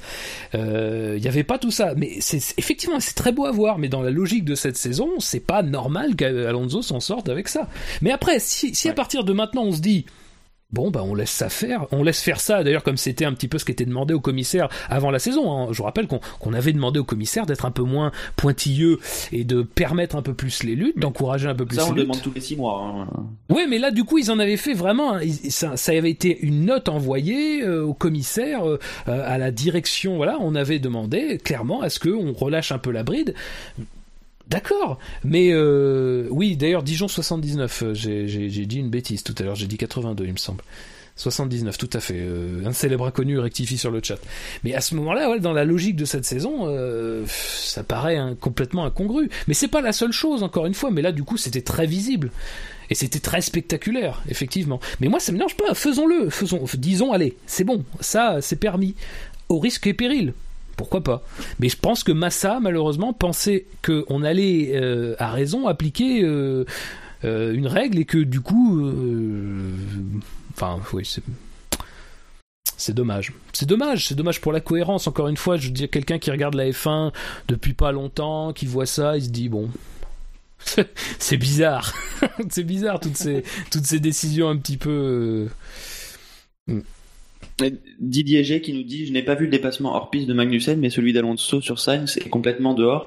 Bah, c'est un peu pareil sauf que Alonso sur Sainz au moment où euh, au moment où il a où, où les deux pilotes attaquent le freinage, euh, Alonso est déjà devant Sainz alors Oui. que euh, Magnussen contre Gviat ils sont encore au- euh, côte à côte et je pense que c'est ou alors euh, ils sont complètement passés à côté de l'action Alonso Sainz mais euh, sur Magnussen et Gviat je pense que c'est ça qui rentre en compte. Alors c'est c'est marrant que qu'on parle de ça parce que pour rester dans le même sujet euh, dans Dim- dans Dimanche F1 il euh, il y avait euh, une interview de Grosjean sur ses euh, Dimanche F1 t'es sûr? je sais plus l'émission qu'il y avait après euh, C'est la F1 c'est dimanche donc euh, je sais plus c'est Formula One. C'est Formula One, Formula, l'émission de la ouais. F1. Voilà, ouais. Bah, c'est la même chose, c'est présenté par Margot Lafitte, alors. Euh, et donc, euh, t'as Laurent Dupin qui a fait une interview de Grosjean avec le, avec sur 600 Grands Prix, euh, et notamment, son- pour lui, son, pour Grosjean, son plus beau Ah, c'est- c'était dépassement. dans la grille, oui. Ah, c'est, ah, c'était la grille? Bon, enfin, Ouais. bref, t'as une émission Ouais, de Canal+. bref. Et euh, Grosjean disait que pour lui, son, le plus, son plus beau dépassement en F1, c'est celui sur Massa en, Ah oui. en Hongrie. Ah euh, ouais. Malgré la pénalité. ma- il disait, Celui que même Massa a dit qu'il méritait pas la pénalité. Ouais, et euh, non parce qu'il a été extrêmement propre et tout ça. Et, de- et voilà, c'est euh, les limites de la piste. euh, c'est toujours ce débat. euh. Très bien, messieurs, passons au deuxième du classement. Il a eu 31 votes, que des votes positifs. C'est le vainqueur de la course, Lewis Hamilton. J'ai envie de dire, pour une fois, il n'a pas été saqué. Ah, c'est toi qui l'as dit, c'est pas? Vous. C'est quoi, c'est son plus haut classement, non? C'est parce qu'il en a, il a pas, il en a pas gagné cette année, savez, été. je crois. Non, il a bien Voyons mangé ça, euh, sur ce 2, coup-là. 3, 2... Euh... Non, je crois que c'est... Non, ses meilleures places, c'est des deuxièmes places au classement du SAV. Après, il y a pas grand chose à dire. hein. Ah, une- pour une- bon, il est bien parti, déjà. Ah, voilà. Oui, c'est déjà. C'est Apparemment, déjà- du coup, les, les, les deux heures d'entraînement au simulateur euh, ont payé. Ils ont servi. voilà. D'où la question pourquoi il ne les a pas fait plus tôt? Enfin, il dit il y a les deux heures d'entraînement au simulateur, mais il dit il y a des changements aussi qui ont été faits. Non, mais niveau je de- charme, je charme, ouais. Non, non, mais non, mais non, mais t'as raison de le dire parce que, t'es- enfin, il y en a qui le disent sérieusement, c'est-à-dire que ils pensent que ces deux heures-là vont tout déterminer dans cette saison. Euh, parce que, c'est- bon, enfin, bref. Je Je veux pas. On je- l'a dit dans l'émission des qualifs que, à mon avis, c'est pas les seuls départs en simulateur qu'il a fait dans la saison. Il a pas attendu le, les États-Unis. Même s'il a Ouais. peut-être travaillé cette fois plus euh, que les autres, on sait pas, mais euh, on sait pas quoi. Donc c'est vrai que ah, bah, passer le, pro- le problème du premier virage, euh, voilà. euh, bon, la VSC, bon bah on l'a déjà dit, euh, ça s'est super bien passé. euh, non, euh, On dirait que tu parles d'une opération. c'est super bien passé. Euh, il, est, il est sorti de la zone critique. Toutes ses chances. euh, Après, c'est plus qu'une question de mental. non, mais voilà, que c'est sans faute. C'est donc après Ouais, bon bah il, il regagne 7 points. Enfin, il réduit son retard. Bon, pas de chance pour lui, Rosberg est deuxième. Ouais, Yes. bon, bah, après. Non. Non, mais de toute façon, je veux dire, Fab, il va, va falloir qu'il les compte. chances de titre. Non, mais va falloir les qu'il compte forcément titre. sur quelque chose, euh, euh, sur quelque chose qui va arriver à Rosberg. Euh, Je pense pas que Inattendu. Rosberg peut pas. euh, c'est forcément ça qui va faire que Hamilton pourra être en capacité de, de, de, de, de faire mieux que Rosberg à la fin du compte. C'était proche en Malaisie, c'était très proche en Malaisie, c'était le- un peu, c'était un peu le tournant parce que Rosberg avait jamais été aussi loin que ça. Euh, et malheureusement, bah, c'est le, le Grand Prix où Hamilton termine pas alors qu'il était en tête. Bon, bah voilà, à un moment donné, il va falloir aussi que ça arrive à Rosberg euh, pour espérer ça. Et, euh, mais Rosberg est un. Et Non, encore non. une fois, la fin de saison euh, est une fin de saison, moi je pense idéale pour ce qu'est Rosberg et ce c'est un pilote très très régulier et ça va faire forcément un très bon gestionnaire. Et encore une fois, quand je dis ça, c'est vraiment pas de dire qu'il va gérer, mais que quand il va se retrouver en position de ne pas pouvoir gagner, bah, il va très bien se contenter de la deuxième place. Et parce qu'il sait faire ça très bien. Et encore une fois, Rosberg, on a beaucoup, euh, peut-être, euh, comment dire, l'année dernière, on l'a un peu, euh, un peu critiqué, on l'a un peu dénigré pour. Pour tout un tas de choses, voilà, peut-être qui n'étaient pas du calibre de Hamilton, mais à un moment donné, il y a des configurations de saison qui correspondent plus à des hommes qu'à d'autres. La, co- la configuration de cette fin de saison 2016, c'est une configuration qui, par le fait même, va avantager Rosberg, qui est un très bon gestionnaire, qui est quelqu'un de très régulier. Et euh, voilà, pour moi, je, je pense pas qu'il perdra ce titre si euh, tout, tout se passe correctement. Et même, je vais même me dire, si Rosberg connaît par exemple un très mauvais départ comme Hamilton a connu à Monza et à, et à Suzuka, euh, voilà, je pense que comme, comme Hamilton, il saura très très bien limiter les dégâts euh, et qu'il n'y aura pas de, euh, il y aura pas de répercussions. Euh, c'est Hamilton qui doit de toute façon faire euh, vraiment le maximum et, et être irréprochable et sur le plan des départs ça c'est sûr être irréprochable parce que c'est là que une partie de sa saison se joue aussi mais euh, voilà euh, Rosberg euh, pour moi Ben, c'est le tapis rouge pour lui pour moi Regarde en Malaisie, Rosberg, euh, c'est pas sur le départ même, il rate pas son départ, mais le premier à virage, il paye euh, très cher, quoi. Ouais, Euh, ouais.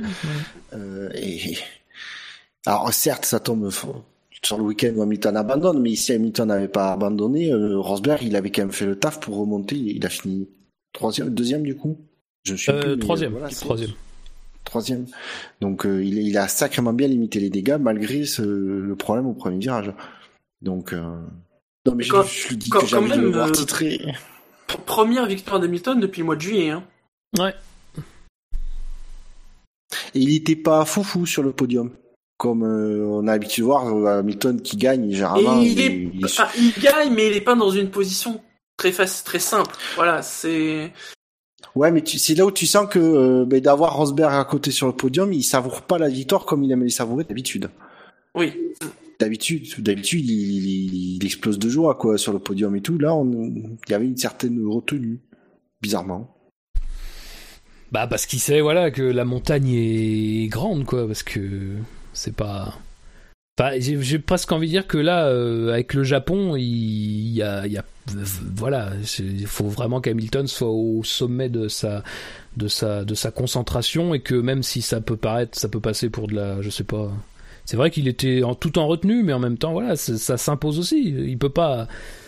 Il Ah peut oui, pas oui, se oui. permettre d'être, euh, il peut pas se permettre parce que tout ce qui s'est passé derrière, euh, de toute façon, ça le, ça le contraint à être comme ça, euh, que ce soit de sa faute ou que ce soit pas de sa faute d'ailleurs, et, et voilà. Ah, mais après, je le, je le blâme pas. je Non, non, non, blâme non, mais pas, je, je, euh, je, je sais bien, mais je veux dire, voilà, c'est, c'est, c'est, c'est vrai que d'une certaine manière, c'était étonnant parce qu'il y avait beaucoup de choses. C'était sa cinquantième victoire, c'est quand même pas rien dans l'histoire de la F1. Euh, c'est à Austin, en plus, c'est pas rien pour lui, euh, un circuit où il est très fort, donc, euh, Oui, Ouais, c'est vrai, quatrième victoire en 5 grands prix à Austin. Hein. Quand même vachement impressionnant. Ouais. Rien d'autre à rajouter sur la course d'Hamilton? Bon, bah non, dès le départ, il n'y avait pas grand chose à dire. C'est jamais qu'on est tenu Ouais, aussi ouais. longtemps sur la course d'Hamilton. De toute façon, là, après, on va être honnête. et Moi, je l'ai vu sorti euh, premier du premier virage. J'ai fait bon, mais c'est bon, Hamilton. euh, Mais on pensait euh, aussi la même chose en Malaisie. Tu vois, donc. Sauf voilà, non mais du coup je me suis dit sauf moteur euh, défaillant, euh, Hamilton euh, gagne quoi. Mm. Donc pas de surprise à la fin qu'il gagne, euh, puis il y a eu aucun problème mécanique. Après il faut le dire aussi, la constance de Mercedes sur la, la qualité des stratégies, des arrêts au stand, c'est ouais c'est ça par contre sur ça ils sont ils sont plutôt fiables Mercedes. Il n'y a pas de chronomètre en jeu, de chronomètre à surveiller, ils sont impeccables, Mercedes. Ah oui c'est vrai. exact, j'avais oublié ça. Ouais mais ils ont pas l'habitude de prendre des pénalités.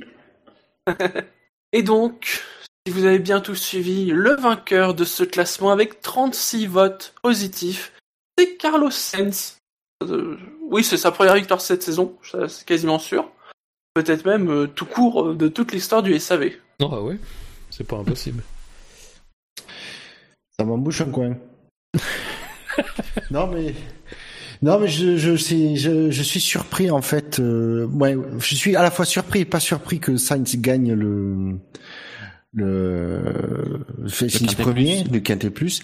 Euh, oui, parce qu'il n'a pas gagné la course, mais euh, il fait une très bonne course, certes, mais on sent qu'il y a il y a pas une il y a pas un pilote qui se soit tant démarqué que ça. Euh, sur la course et c'est du Sainz qui avec euh, mine de rien sa modeste Toro Rosso motorisé par euh, faut être faut être honnête un Oui. peu un boulet de moteur Ferrari 2015 euh, ben, finir euh, sixième c'est quand même un bel exploit Ouais, ouais, parce qu'après, bon, sur la course en Allemagne, il n'y a pas énormément de choses à dire. Peut-être le truc le plus marquant, c'est qu'il arrive à garder euh, derrière lui Massa, euh, parce que les, les différences de, de stratégie faisaient que on aurait pu penser que la, la, en plus la Williams étant rapide. euh, euh, notamment en ligne droite par rapport à, comme tu le disais, Bouchard, une Toro Rosso avec le moteur Ferrari 2015.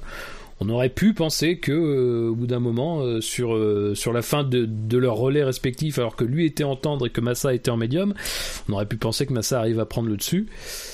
Euh, ça n'a pas été le cas. euh, donc, euh, alors, est-ce plus la faute à Sainz qu'à Massa? On va, je pense que c'est un peu des deux, mais forcément, ça plaide en faveur de Sainz. Et une sixième place avec 7 Toro Rosso là. Et, même en retirant tous les gens qui auraient dû et pu finir devant lui sans leurs euh, problèmes mécaniques, ça restait quand même proche des points, peut-être même dans les points. Donc bon, soyons... ouais, c'est quand même voilà, une très très bonne course et je pense que Toro s'attendait vraiment pas à ça pour le coup. J'ai l'impression que parmi les votants, c'est pas forcément celui qui a été le meilleur, mais vraiment, il a été cité euh, quasiment tout le temps. C'est-à-dire que, bon, euh, l'ordre dans lequel les gens indiquent les noms euh, n'ont pas d'importance dans le classement, mais on voit le nom que vous mettez en premier, en deuxième, dans, dans l'ordre du, du formulaire. hein. Donc, on peut deviner que le premier nom, c'est le, le, celui- le meilleur, quoi. le plus Voilà. évident quoi Le, le plus évident. Et Sainz, quand je regarde les votes, est rarement le premier par rapport à des Hamilton ou des Alonso. Mais Sans il le est vouloir, plus, en fait, il l'a joué un peu stratégique. Hein. voilà, mais il est plus souvent cité et que en positif. Mais c'est un peu la constante Ah oui, hein, de, ce, tu- de ce mode de, euh, de cette année euh, de vote. C'est-à-dire que ça favorise vraiment les pilotes qui vont faire le consensus, mais qui vont pas forcément être les plus flamboyants. Mais de leur performance qui va forcément être euh, mise dans un top 3 ou un top 5. Quoi. Ouais, mais comme quoi, ils vont mis une, une performance un peu moindre, mais qui, euh, on va dire, euh, plaît à plus de monde, Mm, marque voilà. plus de monde, Tout à fait. que finalement une, une, un coup d'éclat qui finalement va, euh, va marquer peu de gens. Enfin, ça, c'est si on veut gagner le quintet de plus, parce que dans l'absolu, il vaut mieux une performance, même si ça déplaît à certains. Oui, mais c'est le, le championnat du SAV est un championnat international de qualité que tout le monde nous envie. Je suis sûr que tu demandes à, à Hamilton et tu dis non mais je préfère perdre année le champion le, le titre le titre et être champion au SAV. Bon, il sera il aura l'une barré. Vraiment une mauvaise saison. Voilà. Bah oui, mais euh, du coup voilà, c'est c'est un- c'est une régularité entre guillemets de Sainz sur ce coup-là qui fait que que ben du coup il, il finit premier. Parce qu'on on le voit, de toute façon on le voit au niveau des scores, ça va pas très haut. Donc euh... Attends, tu dis 36 votes hein. sur 44 votants, ça fait Sur quand même, 44. euh, Oui, oui, quand même, oui. un bon pourcentage. Rien d'autre à, à rajouter sur sa course? Euh, non. Alors, au classement du SAV, c'est Daniel Ricciardo qui est premier avec 69 points devant Nico Rosberg 52, donc 17 points de, retard. Alonso est troisième 41, Verstappen quatrième 40, Hamilton est cinquième 30, Grosjean 29, Vettel 26, Raikkonen 25, Perez 22, Sainz 21, c'est les, les 10 premiers. Au niveau des équipes, Red Bull est à 111, Mercedes 82, McLaren 55, Ferrari 51, Force India 36, As 26, Toro Rosso 21, Renault 16, Manor 14, Williams 13 et Sauber 0. Si je calcule bien, il reste 3 courses. Le maximum c'est 27. Donc- Ricardo peut être titré euh, dès le dès le Mexique. Oui. Il peut y avoir que Ricardo ou Rosberg. Ah, moi ça me va. Perso. Alonso est à 28 points. Donc il Ouais. peut plus être euh, titré. Tu comptes les moins 1 parce qu'il peut y avoir 3 moins 1 aussi. Oui, mais le maximum que peut faire un pilote, c'est 27. 3 fois 9. Oui, mais mais le il a devant peut perdre Ouais, trois c'est points. vrai, ils peuvent Oui. perdre 3 points. Merci. Donc ça Ah. veut dire que l'écart max, euh, ça ferait 24. Oui. Euh, bah Non, il y a 30. 20, 30, 30. 30, Oui. euh, ah ouais, c'est, ça serait encore possible pour Alonso. Voire peut-être même pour Verstappen. D'un autre côté, vous imaginez Ricardo se prendre 3 moins 1 d'affilée? Ah, et tu sais pas. On ne sait jamais. Non mais arrêtons de fabuler deux secondes. Je sais bien que Fab t'aime bien fabuler, mais Oui, pas que ça. Dans l'autre classement, Nico Rosberg est à 331 points, Hamilton 305, donc 26 points de retard. Euh, Ricardo est troisième avec 227, euh, Vettel 177, Raikkonen 170, Verstappen 165. Bon, en règle générale, les pilotes s'en foutent, mais euh, bon, c'est assez serré quand même pour la quatrième place. Bottas, euh, Perez 84, Bottas 81, Hülkenberg 54, Alonso 52. Puis alors, pour euh, les constructeurs, Mercedes est à 636, euh, Red Bull 400, Ferrari 347. Euh, je reprenne le classement. Surtout, Force India. surtout Force Force India est à 138 et Williams à 130. Allez, Force India. Je vais pas plus loin parce que de toute façon, vu les écarts, il y a, c'est le seul intérêt qu'il y a au classement des constructeurs, c'est Force India Williams. Ah, il y a un beau Renault Manor. qui- Hum, oui, quand même, quand même. Quand même. Quand Attends, même. comment tu le qualifies ce duel euh, Renault Manor? Ah, moi, ça me fait rêver. Ah ouais, ah ouais, il en faut pas beaucoup. hein. Ah, je veux dire, Mais non, mais j'ai le rêve comme peu cher. après la défaite du. ouais, ouais, ouais, ouais. Non, en vérité, la lutte qui Allez. m'anime, c'est Palmer Verline, tous les deux à un point. J'ai vraiment hâte de savoir. euh.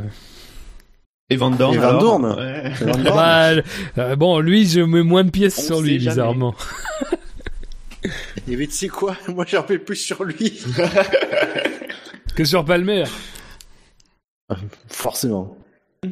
Oui, On le va- Verline a euh, plus de chance que, Pa- Ouais. que Palmer. Passons au fait marquant, messieurs. Ah. Pour le fait marquant du Grand Prix du Japon, vous avez été 72 à voter. Merci. De même, hein, merci à tous ceux qui ont voté pour le quintet plus ou moins. Vous avez choisi à 28% et 20 votes un nouveau départ raté pour Lewis, mais une incroyable remontée pour Suzuka. Deuxième, 31%, 22 votes, McLaren, il y a bien qu'en tribune qui nous ont fait marrer ce week-end à Suzuka. Et premier, je crois que c'est Quentin, le numéro 33 Oui. offre à Rosberg 33 points d'avance au championnat, 42% et 30 votes. C'est la victoire Quentin, numérologie. Tu es deuxième au classement avec trois victoires pour Ouais, cette mais participation. euh, j'ai encore une participation à faire ce soir, donc j'y crois. Je pense que ma deuxième place est en danger. c'est c'est qui tout double ce soir hein C'est qui le derrière Quentin? Euh, moi, je suis deuxième. Moi, je suis derrière Quentin. serait- Je, je passe derrière Quentin, du coup. Ah, c'est dangereux ça, Quentin. Ouais, Beaucoup de monde derrière moi de toute façon. Moi, j'ai fait deuxième. Donc, euh, c'est juste avant. Ah oui, Quentin. pour la semaine dernière, oui. Oui, Ouais. De toute façon, vous étiez tous les trois là. Oui. Euh, c'est à je toi, suis pas Fab. sûr. Non, j'étais pas là. non, c'était Jackie, c'était Jackie. euh, Ah, pardon, pardon, pardon, pardon. Jackie Fab, vous n'étiez pas là. Honnêtement, attends, honnêtement, Fab, quand tu vois les trois propositions, tu peux pas te dire que j'étais que j'étais pas là. Oh, tu sais, C'est pas possible. tu sais, des fois. Alors, dans ce cas-là, si on prend le classement, Buchor, tu es à 30%, et Fab, tu es à 37%. Donc, c'est à Buchor de commencer. Ah merde. Euh... Comment je vais faire? Sur quoi je vais le faire déjà? Hmm. Je sais pas du tout sur quoi le faire en fait. Euh... Pas comme quoi je il suis pas passé céder- Autant de chance Je suis- que ça. Je suis prêt à, céder mon tour et revenir plus tard parce que j'ai pas du tout réfléchi au fait marquant. Je ne réfléchis jamais au fait marquant avant la mission. Oh, bah, pareil. Ah voilà, merci. Qu'à la Fab. Donc, Ah, c'est d'accord, donc on le fait. Donc bon, euh... Bah, je sais pas, euh, c'est lui qui cède. oui, oui, euh, bah, bon, allez, je- ben, je cède mon avantage. c'est son choix. Euh... C'est mon choix. Donc bah, je vais partir, je pense, sur Hamilton. euh, Mais par contre, faudrait que je trouve un truc. Mais il faudrait qu'il ait fait quelque chose de marquant pendant la course. Faudrait que je. Bah, un bon oui, il a fait qu'une victoire, euh, quel nul. Mais euh, non, mais j'avais pensé à reprendre un petit peu l'idée de, de ce que je crois que c'est Jackie qui avait fait ça à Monaco. Il avait fait Hamilton de .44. Alors j'aurais bien mis 50, mais bon, en même temps, je me dis, je me dis peut-être que la ficelle des numéros ne va pas marcher Oh, à chaque plagiat. fois. Ouais, oui. Non, mais je, enfin, je réfléchis, je réfléchis à autre chose. euh, Non, mais sinon, tu joues sur le fait que la prochaine, c'est euh, c'est les 51. Il a une victoire du pastis, je sais pas. Non, mais non, parce que je non. Non, non, tu mais je. pas sur la, la- la- les, les alcooliques qui nous écoutent. Ah, mais attends, je, j'essaie de. Non, ils sont partis euh, écouter les endives. Alors, à, euh, à défaut d'être champion du monde, Hamilton peut être gouverneur du Texas. Contexte des élections américaines, je me dis peut-être que. Non, mais vo- voilà, voilà une bonne formulation. C'est pas compliqué. Non, à défaut d'être champion du monde. Pas terrible, mais la formulation fait tout. euh, Oui, à, à défaut des champions du monde, oui. Hamilton. Alors, je sais pas si je dis peut être ou est gouverneur du Texas. Je vais dire est gouverneur du Texas. Allez. Ouais, il est. À Ah, 4 ouais. victoires sur 5 courses, il est, il est Ouais. gouverneur. Il l'est bien, ouais. Buchor, je te redemande, est-ce que tu as une proposition? Non, non, euh, suivant. Suivant. Donc Je c'est à cherche, mon je tour. cherche. Euh... Ah, je suis pas sûr que ça va beaucoup marcher, mais je suis pas pas très inspiré. Je vais dire Alonso, le cowboy des Asturies. Ah, c'est pas mal. C'est pas mal. La- C'est pas mal, ça peut gagner, ça peut gagner. Ouais, Ah, ça je suis peut pas gagner, sûr, je suis pas sûr. Ah, si, si. Je pense que c'est classé, mais pas forcément gagnant. On va pas y avoir une belle lutte, moi je dis. Oh, Buchor, je te redemande. Non, non, mais j'ai des idées, ça rien, ça, ça, ça vient. J'astique le truc, ça va sortir. Quentin, c'est à toi dans ce cas-là. En transition, bien sûr. euh... bah, Shinji, tu m'as... je voulais partir sur Alonso, donc euh... Petit Euh. enculé, c'est ce qu'il voulait dire. voilà. Merci pour le sous-titre. Euh, je cherche vite fait. Hein, qu'est-ce, qui s'est passé pendant cette course euh... Est-ce que Bouchard va doubler Quentin? Ah, ça y est, je l'ai trouvé, moi. bah, Ah. je l'ai trouvé, Vas-y, je t'en prie. Ah, Ah ben j'ai j'ai j'ai ma, ma nouvelle euh, marotte. euh, On va faire Maxou deux points. Très bon sur la piste, mais zéro dans les stands. Mais zéro et zéro dans les stands. Mais P0. zéro. D'accord. Non, P0. Très bien. mais euh, MAIS. Oui, oui, d'accord, très bien. D'accord. Oui, oui. Euh, je pourrais citer, euh, je pourrais prendre la technique Julien Febro qui cite les, les commentaires euh, à la télé. Alors, euh, Febro, deux points, ouvrez les guillemets, rendez-vous au premier virage. Est-ce que ça marche? Non, non, je. T'es à deux doigts vais- de la Jackie là quand même. Hein. Non, non, non, non, mais je sais, je vais pas prendre ça quand même. Et ça, c'est de l'insulte. Ouais, ça, c'est rude. Petit enculé à côté, c'est pas grand chose. Ouais. Ouais. Euh... Le genre me souffle Raikkonen, mais euh, j'ai aucune. Ah bah, il y a, Bah, y a, non, mais il y a des choses. Hein. Il y a Raikkonen, il y a Ricardo. Attends, euh, ouais, tu peux le faire sur la, la VSC Ricardo, tu peux le faire Venus Raikkonen, tu peux le Williams, faire sur Sonic c'est ce que tu veux. Sur ça. Sur Christophe Valls, tu peux en faire une. Oui Quel homme. Gérard Butler et le, le choué. Euh... Il peut faire plein de choses. C'est pas ce qui manque. Moi, j'étais à deux doigts de faire un truc sur la marche arrière de, de Raikkonen pour dire. Euh... Sainz, de points, vainqueur moral du Grand Prix. Finalement, je me dis que j'ai peut-être mes chances. Hein. ah bah oui. Ça risque d'être un duel. Et C'est bien, on est au Texas. Eh oui.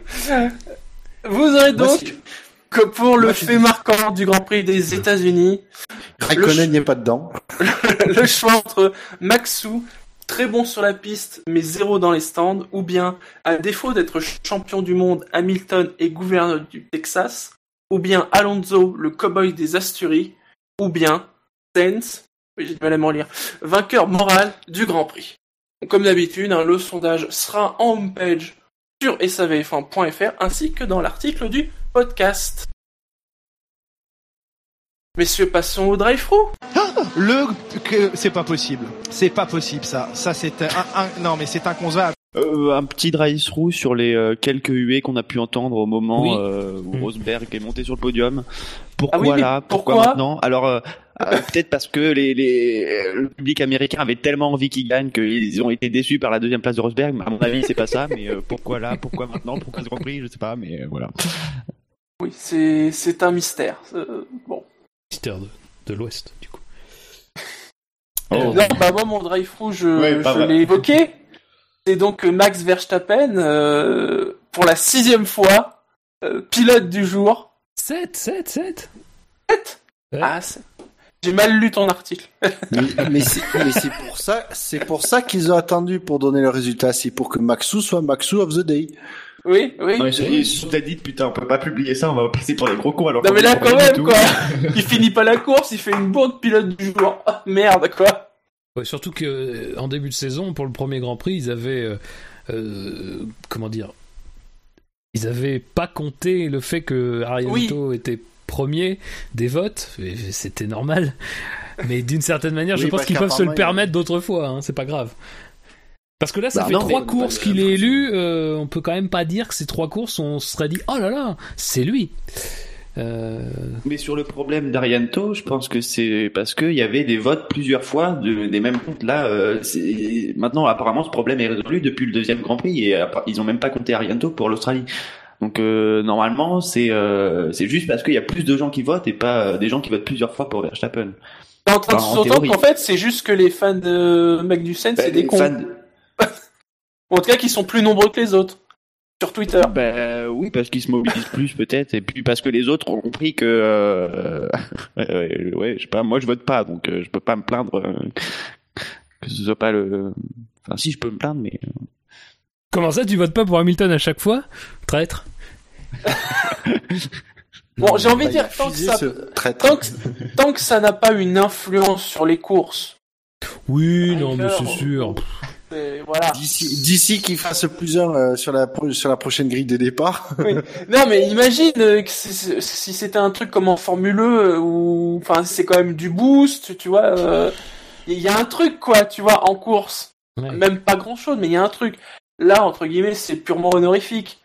Bon. sur, sur le sur, sur le chat, on nous souligne que euh, un anon nous souligne que même que hier, même Arianto aurait plus mérité le titre de pilote du jour que Verstappen. Probablement. Oui, mais à tu vois, le problème, c'est, à c'est même pas le fait que ça, finisse sur Verstappen. Parce qu'encore une fois, alors je sais plus exactement quand c'est qu'ils ouvrent les votes. Si c'est à mi-course ou quoi que ce soit. Mais tu vois, par exemple, tu, effectivement, tu votes au début, enfin, tu votes par exemple au milieu de course. Euh, bon, certes, euh, comment il vient d'abandonner euh, Verstappen et il y a eu tout ce qui s'est passé avant, mais son début de course, il n'est pas dégueulasse. C'est sans doute Non. Un des meilleurs, si ce n'est le meilleur euh, début de course. Euh, forcément, ça a forcément un impact sur la manière dont. Et puis même son message radio. Euh, je suis pas là pour finir quatrième, c'est une punchline. Bon, euh, nous, ça nous fait bien marrer, euh, machin, mais bon, euh, j'imagine que d'autres, ils disent ça, ça c'est super, machin. ça, ça montre qu'il en veut. C'est pas un robot comme les autres, voilà. Enfin bref, tu peux comprendre qu'il y, a un- il y a un intérêt à voter pour lui, mais au bout d'un moment, le problème c'est que tu donnes le résultat dès la fin de la course. Dire, si tu faisais comme au début de saison, et encore une fois, on parle d'un truc, bon, euh, c'est de la merde, et en plus, la manière dont les gens sont désignés, c'est de la merde aussi. Donc, un truc qui n'a déjà pas au départ énormément de crédibilité, le perd sur le résultat. Donc, c'est quand même tout faux sur le, sur le système. Mais bon, ça fait parler, donc finalement, c'est pas tellement tout faux. Mais dire, à tu laissais comme au début de saison euh, D'ailleurs, ça a été changé qu'à Singapour, hein, ce système. Tu laissais comme jusqu'à Singapour, le, vote se faire, se dérouler jusqu'au lendemain. Tu pouvais avoir quelque chose d'un peu plus représentatif, d'un peu plus posé, d'un peu plus réfléchi dans la manière de voter, même si on avait des aberrations, on est bien d'accord. Comme Hamilton en Belgique, euh, pour ne citer que lui. Euh, voilà, au bout d'un moment, là, tu te tires une balle dans le pied parce que là, t'arrives avec un gars qui a pas fini la course et en plus sur le sur la moitié de course qu'il a fait, il n'a pas été vraiment bon euh, de bout en bout. Voilà, c'est Ça pousse, je sais plus qui, je me demande si c'était pas Marco ou Warner, qui avait dit que, que c'était le pilote qui avait le plus de fans au monde en F1. Bon, on peut plus qu'un Hamilton, qu'un Alonso et un Raikkonen. C'est des fans plus bruyants peut-être aussi. Ouais, voilà. Non, non, dans non. des caravanes et tout. Si, ça y est, j'ai trouvé, j'ai trouvé la parfaite analogie. Maxou, c'est le Justin Bieber de la F1. Oui, mais il y a Un peu de ça, ça. je crois. Il y a un peu de ça, oui. Ouais. C'est juste qu'il a la, la fanbase la plus active. Pas le plus de fans, mais la, la fanbase la plus active. Après, il a. Bah non, mais a- c'est-à-dire un que les fans d'Hamilton, ils sont sur Snapchat. Et Les fans d'Hamilton, ils sont sur Snapchat. Et le vote, il est pas sur Snapchat. voilà. Tout est Non, dit. mais les fans d'Hamilton, ils regardent pas les courses, ils regardent le compte Snapchat de, de Lewis. Non mais le truc c'est que euh, il- il- encore une fois Verstappen moi je suis pas très fan parce que bon enfin je suis pas fan de ce Verstappen là mais il, il- il mérite d'avoir des fans c'est un pilote qui bouscule beaucoup de choses Oui, euh, qui joue euh, Ah oui. avec les limites Mais et de là qui- à dire que c'est celui avec le plus de fans. oui, non, bah non, non. Mais ce qui est sûr, ce qui est sûr, c'est qu'il a en tout cas peut-être une base de fans qui est peut-être plus jeune, qui peut être effectivement, comme tu disais, Quentin, d'une certaine manière plus bruyante, ça c'est sûr, euh, et des fans très actifs, parce que mine de rien, l'engouement pour un pilote de Formule 1 aux Pays-Bas, on se rend pas bien compte nous, parce que même quand il y en a plusieurs, on a du mal à, à se. Mais aux Pays-Bas, c'est énorme. Enfin, je veux dire, euh, Ah bah, voilà. on le voit sur les, sur les circuits. euh, Ouais. enfin, Il y, a- il y a vraiment une colonie néerlandaise, quoi. Et lui, il est parce que le père, le père, pourtant qui avait pas des résultats fantastiques, c'était la même chose. Il y avait un engouement énorme. Et le, le, le Max, il faut savoir qu'il est suivi quasiment depuis sa naissance euh, par les par les Néerlandais. Il y a tout un feuilleton et le fait qu'il arrive et qu'il soit convaincant, parce que c'est un pilote très convaincant. On, on- dire, moi je le critique beaucoup, mais euh, ça n'en reste pas moins que je suis très admiratif de ce qu'il arrive à faire à son âge euh, Mm. et de, et de ce et de l'impression qu'il donne beaucoup d'être quand même un vieux briscard de la course, même si on le voit comme des week-ends comme aujourd'hui, ça permet un peu de relativiser ça et de voir que, heureusement, parce que sinon ça serait inquiétant, il y a des zones dans lesquelles il peut progresser. Mais voilà, c'est tout ça, c'est- mérité, mais malheureusement, ça ruine un petit peu le, vote du pilote du jour qui, euh, ouais, je le répète, était pas déjà quelque chose de très crédible au départ. Bon. Vaudrait mieux un panel de journalistes, vaudrait mieux un panel de journalistes et de, euh, bah, je sais pas, de, de personnel de la FIA, de personnel des équipes qui donne un peu comme le Ballon d'Or d'une certaine manière, hein, qui donne son Ouais. avis. On aurait peut-être quelque chose qui soit effectivement déconnecté des fans, ça c'est le problème, mais on aurait peut-être quelque chose qui soit un peu plus proche d'une réalité de la course. Euh, c'est pas le chemin qui est choisi, bah, malheureusement, euh, ce truc-là en, en subit les conséquences, mais d'une certaine manière, on vient de passer euh, quasiment 10 minutes dessus. Ça prouve que finalement, c'est pas c'est pas si con que ça, puisque du coup, on en parle. Euh, c'est quand c'est quand même suffisamment mis en avant pour qu'il y ait un intérêt à en parler. Euh, voilà, c'est pas il y a pas non plus de il y a pas non plus de, de secret quoi. Non, et puis ce qui frustre le plus euh, Fab, c'est que du coup, fait un sujet de moins qu'ils peuvent aborder euh, sur leur site d'actu euh, sur motorsport.com parce qu'en n'hésitant pas à citer, ça leur fait un article de moins, quoi. Mais tu sais que euh, je, je Je livre un peu. je- non, non, mais je livre un peu. Mais non, mais tu vois, tu vois, comme quoi en disant ça, tu t'es pas si loin de la réalité que ça. Quand, quand le, le, le fait, quand le- l'actu du, du pilote du jour est passé à juste après la course, on s'est posé la question dans la rédaction de savoir si on allait le traiter euh, à part entière ou bien en faire un- juste une ligne dans un article euh, qui parle du pilote en question, qui est plutôt quelque chose sur les déclarations. Et c'est vrai que euh, c'est vrai que moi, tu vois, dans l'absolu, dans l'absolu, c'est-à-dire dans, le poids d'une telle info, je le reléguerais sans problème dans un article, au fond, euh, une ligne dans un article de déclaration et qui est pas du tout axé là-dessus. Mais dans la logique d'un site internet et notamment d'un site internet qui veut créer du débat, mais ça c'est du pain béni. Dire le Verstappen pilote du jour, en faire un article, c'est du pain béni. Ça permet aussi de resituer sa course dans le temps, de faire un bilan de tous les pilotes du jour, et mine de rien, ça fait discuter. Euh, tu regardes, tu vas sur motorsport.com, regarde le nombre de commentaires sous cet article et regarde le nombre de commentaires sous l'article de la course, et rien qu'aussi regarde le nombre de partages puisqu'ils sont affichés par rapport à celui de la course, t'as t'as la réponse tout de suite. T'as la réponse tout de suite. C'est rien du tout, on est d'accord, ça ne représente rien, et pourtant ça fait beaucoup parler. Eh bien, Buchor, Fab Ben, on moi, a je déjà vais parlé mettre- de beaucoup de choses. hein. Moi, je vais mettre euh, un drive-through pour l'ensemble de leur œuvre pendant tout le week-end. C'est les limites de, de la piste qui étaient inexistantes. Et que quand tu vois comment ils sortaient large de tous les virages quasiment, tu te dis non mais ils gagnaient pas d'avantage, c'est clair. Puisqu'ils sortaient systématiquement large tout le temps tous. Mais non, ils gagnaient pas d'avantage à aller au-delà de la ligne blanche. Voilà, c'est c'est un truc ça me ça m'énerve.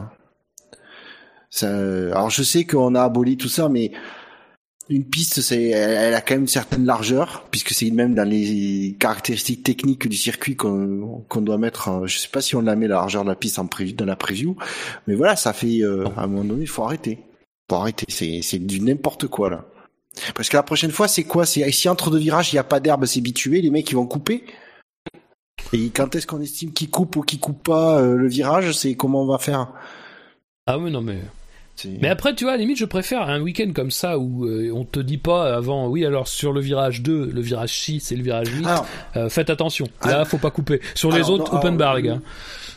Non, après là on est on est, on est entièrement d'accord Fab, c'est euh, c'est les, les, les, les, circuits ou les, les virages où il fallait faire gaffe était à la carte, ça, non, c'est c'est du c'est du n'importe quoi aussi. Mais à un moment donné, c'est les lignes blanches, elles sont des deux côtés sur tout le tour du circuit. Ah oui, non, mais c'est sûr. Donc voilà, c'est bon après maintenant il y a la- clairement la volonté de dire cette année on s'assoit sur les limites de la piste. À un moment donné, on a décidé, ils ont décidé ça. Bon, mais très bien. Allez-y, c'est open bar. Mais moi, je trouve ça frustrant, quoi. Ok, messieurs. Euh, juste, moi, je, Oh, je c'est, c'est un peu un cheval de bataille toujours, euh, c'est un peu toujours les mêmes, mais euh, Raikkonen donc a été relâché euh, de manière dangereuse euh, par oui. Ferrari. Hein, c'est pas, c'est pas nouveau. euh, que ça existe, c'est pas nouveau que ce soit Ferrari. Euh, et donc pour euh, pour sanction, euh, il y a eu 5000 euh, dollars, je crois, 5000 dollars de Oui. d'infliger à Ferrari. Voilà. Là, Donc, ça, ça va mettre leur compte dans le rouge, c'est clair. Hein. Ouais. Voilà. Donc pas la première euh, fois en plus, hein. Encore une fois, euh, toujours rappeler que euh, c'est quand même un cas dans lequel, alors certes, il y a eu des sécurités qui ont été mises en place depuis 2013, mais ça reste quand même des cas dans lesquels on a une roue qui peut potentiellement se détacher. On l'avait vu avec Gutiérrez d'ailleurs en Malaisie, hein, la roue se détache. Il y a un problème, mais la roue se détache, donc le système n'est pas infaillible. Et euh, donc finalement, on, laisse repartir une voiture euh, en piste. Et alors certes, il s'arrête très vite, on est d'accord. Mais euh, malheureusement, on se souvient que Allemagne 2013, euh, la roue, elle s'en va dans les stands et elle va percuter un, un caméraman et que voilà, euh, ça peut arriver très vite aussi. Donc euh, bah voilà, euh, 5000 euros c'est rien du tout pour Ferrari, mais pour euh, j'ai envie de dire pour n'importe quelle équipe, hein, bah, c'est malheureux, c'est que 5000 euros, euh, même pour euh, Manor, euh, même pour Force India, c'est pas euh, quelque chose d'énorme. Alors c'est sûr que ça fait mal, mais c'est pas quelque chose d'énorme et c'est pas suffisant surtout pour euh, dissuader. Encore une fois. C'est très Ferrari hein, d'avoir pas grand chose. Hein. C'est pas la première fois. Hein. Oui oui non mais oui oui c'est sûr mais bon. Il n'y a pas que Ferrari. Là, je. Oui Parce oui. que là, oui. on dirait pas c'est la théorie du complot, mais c'est en fait. Non, non, non, non, mais c'est- Ouais, mais c'est, en gros, tu, as l'impression qu'ils disent ouais, juste on a remarqué qu'ils ont merdé, donc on va, euh, on va leur mettre, euh, voilà, on va faire quelque chose. Bon, de toute façon, c'est pas important la sécurité de la pit lane, donc on va leur mettre juste 5000 dollars, 5000 dollars d'amende euh, à Ferrari. Sur le euh. chat, un célèbre inconnu nous précise que c'est pas mal quand même, puisque à Fuji, Audi s'est pris une pénalité de 500 euros. c'est pas les mêmes budgets. Ah, il y a l'inflation entre temps. Hein. Très bien, messieurs, on va passer au coup d'œil dans le rétro.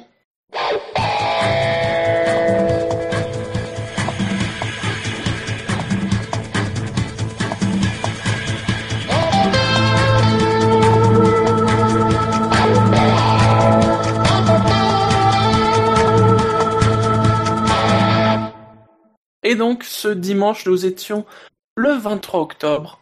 Un 23 octobre marqué par euh, la naissance de Danny Klaus. Vous vous Ah. souvenez de Danny Klaus Bah nous oui. Lui, est-ce qu'il se souvient?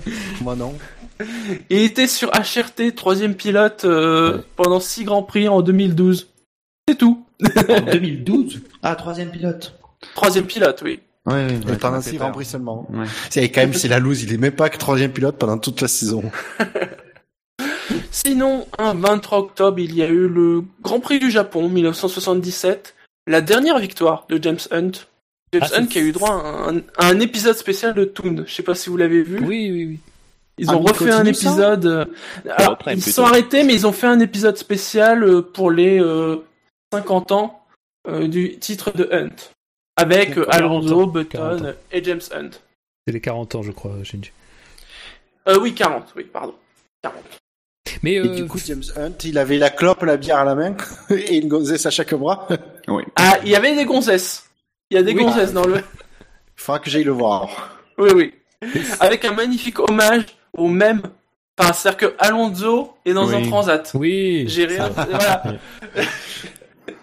Et d'ailleurs, apparemment, ils vont refaire une saison complète l'an prochain Ah oui. de Toon. C'est bien, c'était marrant ça. C'était bien, ouais, franchement, c'est bien. Même, si, même si c'est en, en anglais, on comprend assez bien. euh, Non, non, c'est assez c'est marrant. Ouais, alors moi, ce qui m'a toujours surpris, c'est que c'est un truc assez euh, fun comme ça, vient de la- l'écurie la plus froide du plateau. Oui, Mais euh, oui. c'est ah mais moi j'ai bien aimé. C'est dommage qu'il l'ait pas fait l'année dernière. sans- Il y avait matière hein, à faire des trucs drôles. Ouais. C'est peut-être pour ça qu'ils l'ont pas fait. À croire. Ouais.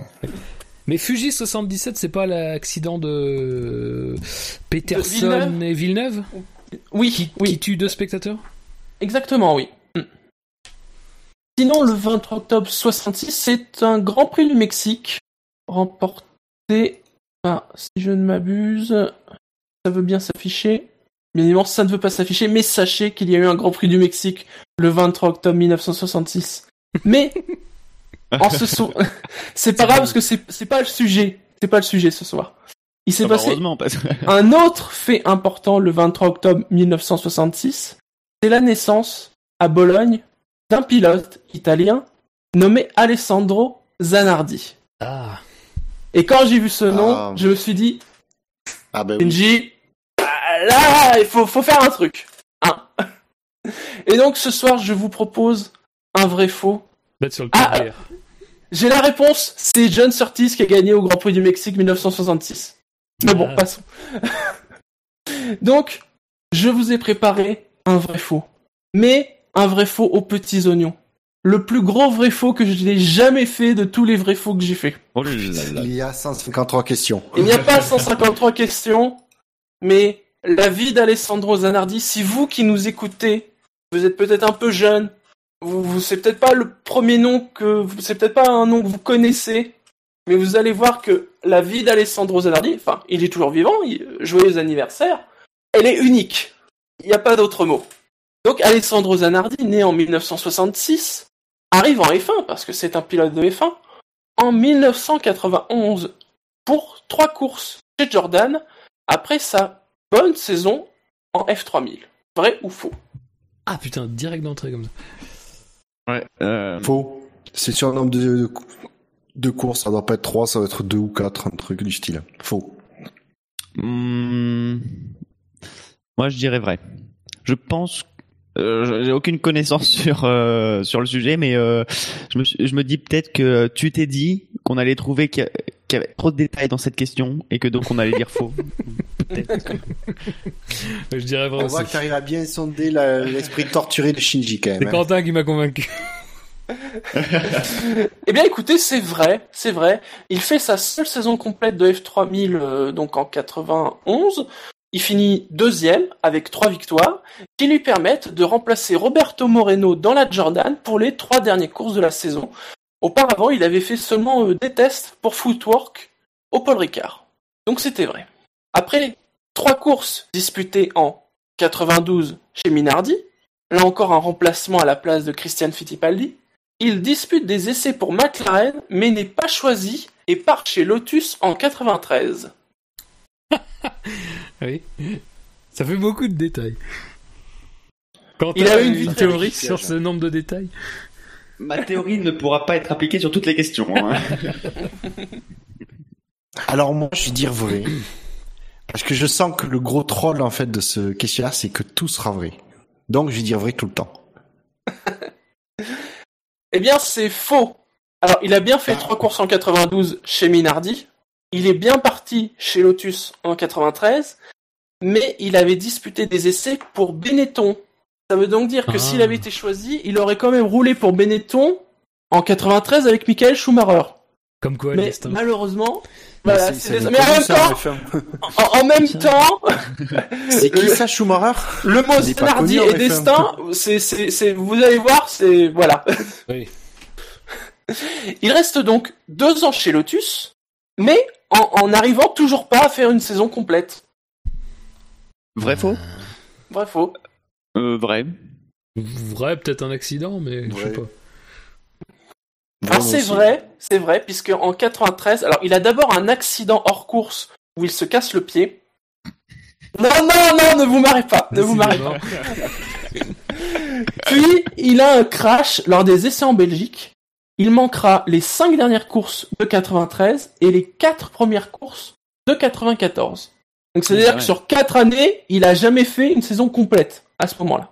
Et donc, bon, vu que son passage en F1 a pas été euh, foufou, hein, on va bien le dire, il décide de partir pour les États-Unis et finit par signer après des tests chez l'équipe très connue outre-Atlantique de chez Chip Ganassi.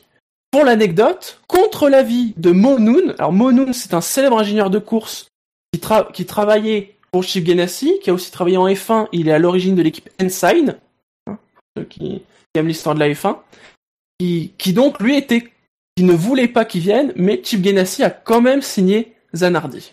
Est-ce que c'est vrai ou est-ce que c'est faux?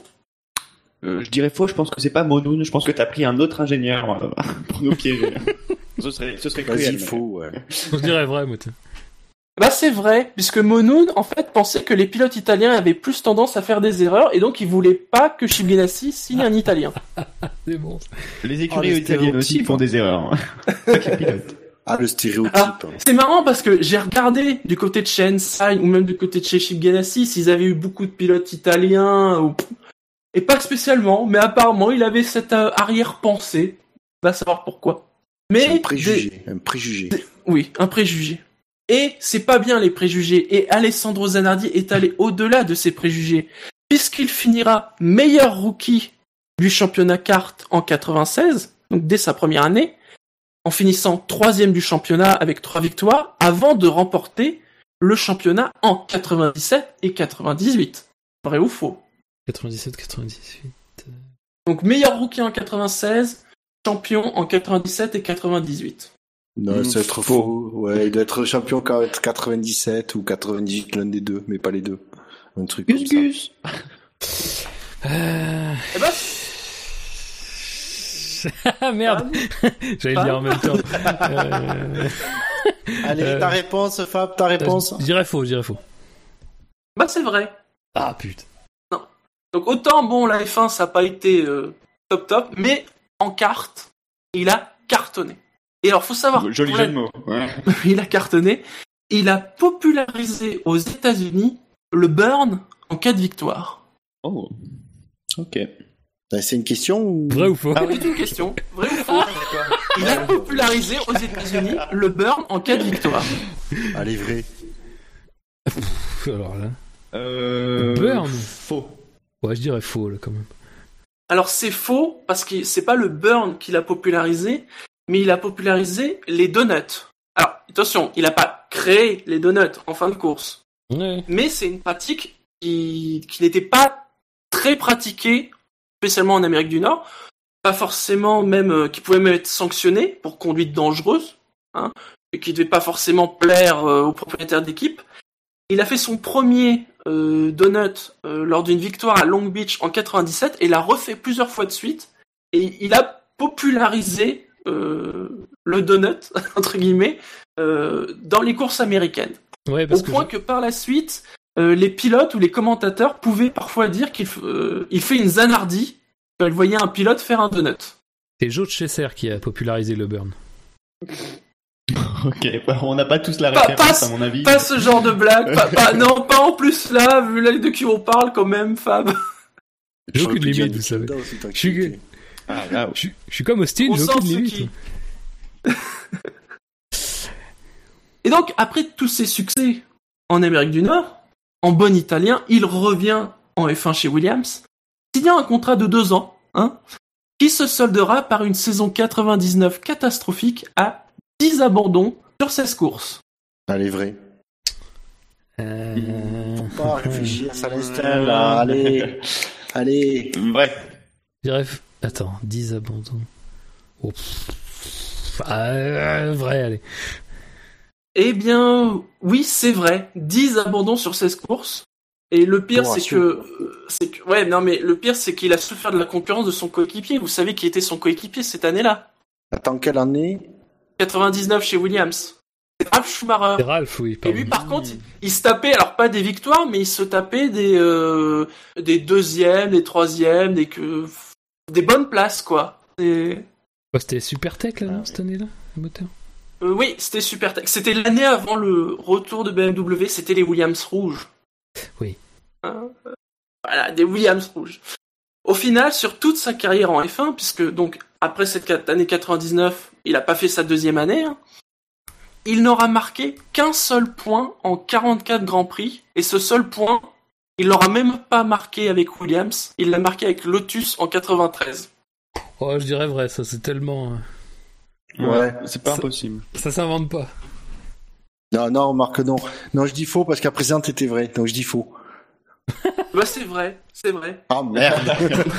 Il a marqué 0 points avec Williams. Et d'ailleurs, avec Johnny Herbert, cette même année 93, ils sont les derniers pilotes à marquer des points pour l'équipe euh, Lotus historique. Ah. Sur la euh, Lotus 107B. Johnny Herbert avait marqué plus de points. Il avait marqué 11 points. Ah oui. Et, euh, je crois que c'était au Grand Prix du Brésil 93. euh, donc Zanardi avait marqué le seul point de sa carrière. Alors là, c'est le, c'est le moment du quiz où il n'y a pas de vrai faux. Parce que c'est le, c'est le moment que je vais évoquer. Puisque donc, après cet échec euh, de la F1, il revient en 2001 dans le championnat kart. C'est Monoon Racing. Vous savez, le gars qui voulait pas le signer euh, parce que les Italiens, ils étaient trop nuls. Une saison qui est plus compliquée, euh, sportivement, mais c'est à ce moment-là, c'est le 15 septembre 2001, hein, sur le Ring. Il y avait une course de cartes que la vie d'Alessandro Zanardi a basculé à 12 tours de la fin de la course. Après avoir perdu le contrôle de sa monoplace en sortant des stands, Zanardi se retrouve ralenti au beau milieu de la piste, offrant le flanc de sa monoplace au pilote qui arrive à pleine vitesse, et il est percuté de plein fouet par euh, Alex Tagliani, qui est lancé à ce moment-là à 320 km heure. Pour avoir vu les images, euh, c'est impressionnant. C'est très impressionnant. Ouais, ouais. Sous la violence de l'impact, la voiture de Zanardi est complètement disloquée, ses deux jambes broyées, Euh, apparemment il y aura même du sang sur la piste. Zanardi est évacué par hélicoptère et malheureusement, il doit être amputé de ses deux jambes à hauteur des genoux. Alors j'ai un, un extrait, ça doit venir de ce, parce qu'il a écrit des autobiographies de Zanardi qui dit Lorsque je me suis réveillé, ma femme Daniela était à mes côtés et m'a annoncé que je n'ai- que je n'avais plus de jambes. Croyez-le ou non, pour moi, c'était une belle journée. J'étais en vie. Si avant mon accident, j'avais croisé quelqu'un sans jambes, j'aurais dit mieux vaut être mort qu'amputé. Maintenant que j'ai perdu mes jambes, je réalise que l'essentiel est ailleurs. C'est le, le jour où tout a basculé pour Alessandro Zanardi. Alors moi, je dirais que ce n'est pas une citation d'Ayrton Senna. Ce n'est pas une citation d'Ayrton Senna. Mais là où ça aurait pu être le coup d'arrêt, eh bien, vous allez voir, je vais pas dire que ce n'est que le début, mais ce n'est pas la fin de l'histoire. Et là, on reprend les vrais faux. hein.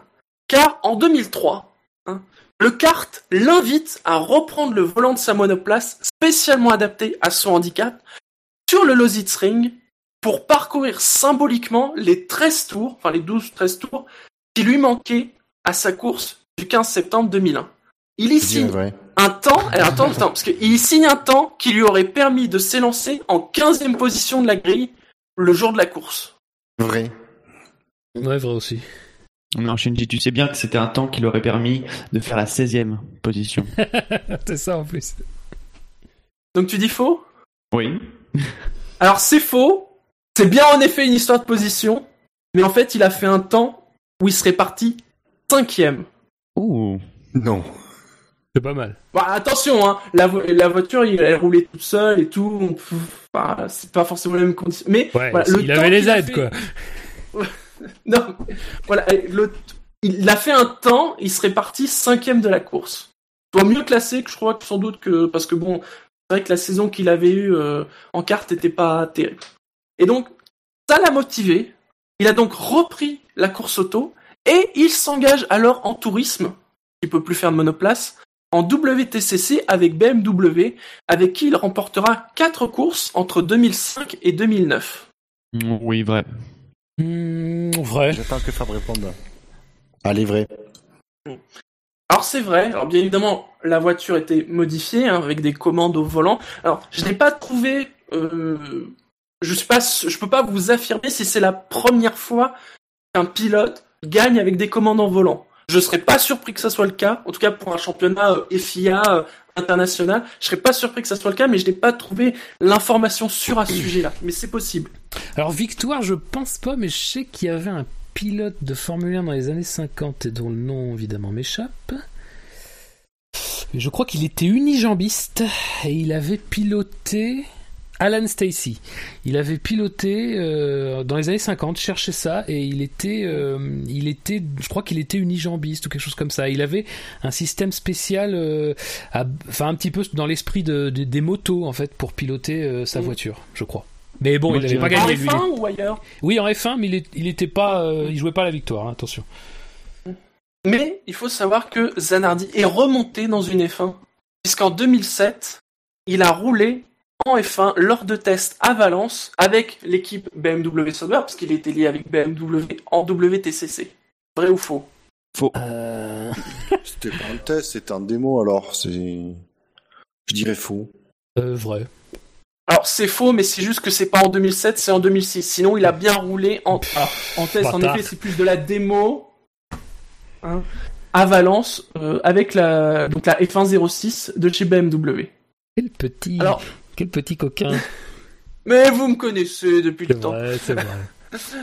Alors depuis depuis euh, donc euh, sa retraite du WTCC, euh, Zanardi a juste disputé une saison en blanc-pain série en 2014, toujours sur BMW, mais il s'est surtout tourné vers les courses handisport en Vélociman. Je ne connaissais pas le nom. hein. Donc c'est une sorte de tricycle que l'on fait bouger avec les bras, hein, bien évidemment. Et il commence d'abord sa carrière de, de cycliste handisport avec une quatrième place dans sa catégorie au marathon de New York 2007 après seulement 4 semaines d'entraînement. Vrai. Une course de cyclisme au marathon de New York Oui, pour les pour les handisports. Ouais, non, ça va être faux, c'était après deux semaines seulement. Je dirais vrai. Non, c'est vrai. C'est c'est après 4 semaines d'entraînement, il finit voilà quatrième de sa catégorie. Depuis, il a gagné notamment les marathons de Venise, Rome, New York et a même disputé les championnats du monde Ironman en 2014. Rappelons Mmh. que l'Ironman, hein, c'est 3 km 8 de natation, 180 km de cyclisme et un marathon. Le truc, t'es vraiment resté à la fin. Oh ouais. Est-ce que c'est vrai ou faux? Est-ce qu'il a participé à tout ça et Euh, gagné à tout ça? Euh, Allez, oui. Ouais, oui. Bon, Alors, c'est suis. vrai. C'est vrai. Euh, pour l'Ironman, il l'a fait en 9h47. Alors faut savoir que pour le vélo, donc il était sur son vélo Siman et sur le marathon, il avait plus une chaise roulante. Faire les 42 km du marathon. Ah oui. Il a fini 272e du classement général et 19e de la catégorie 45-49 ans. Bien. Mais surtout, c'est peut-être sur euh, l'épreuve, peut-être vous avez le plus entendu parler de Zanardi dans son engagement en e-sport. Il est double champion paralympique et quadruple champion du monde de cyclisme en e-sport. Vrai. Tu peux redire? Alors, double champion olymp- paralympique, pardon, et quadruple champion du monde, donc euh, de sa discipline. C'est Euh, faux. 2000. Je dirais faux. Euh, je dirais faux aussi. Moi, j'ai dit vrai déjà. Donc c'est faux. Vous pensez que c'est moins? Plus. Plus. Ouais. Alors, en effet, il est quadruple champion du monde à Londres et à Rio.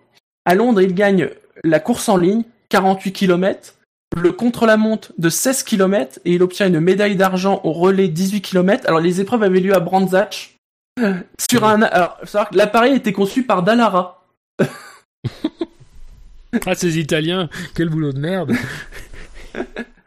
Et à Rio, il a regagné le contre-la-montre et le relais mixte, et il a obtenu une médaille d'argent à la course, et il a obtenu 8 titres de champion du monde de l'année entre 2013 et 2015, ainsi que deux autres médailles d'argent, et il est actuellement, au moment où on enregistre l'émission, triple champion du monde sur les trois disciplines que je viens d'évoquer.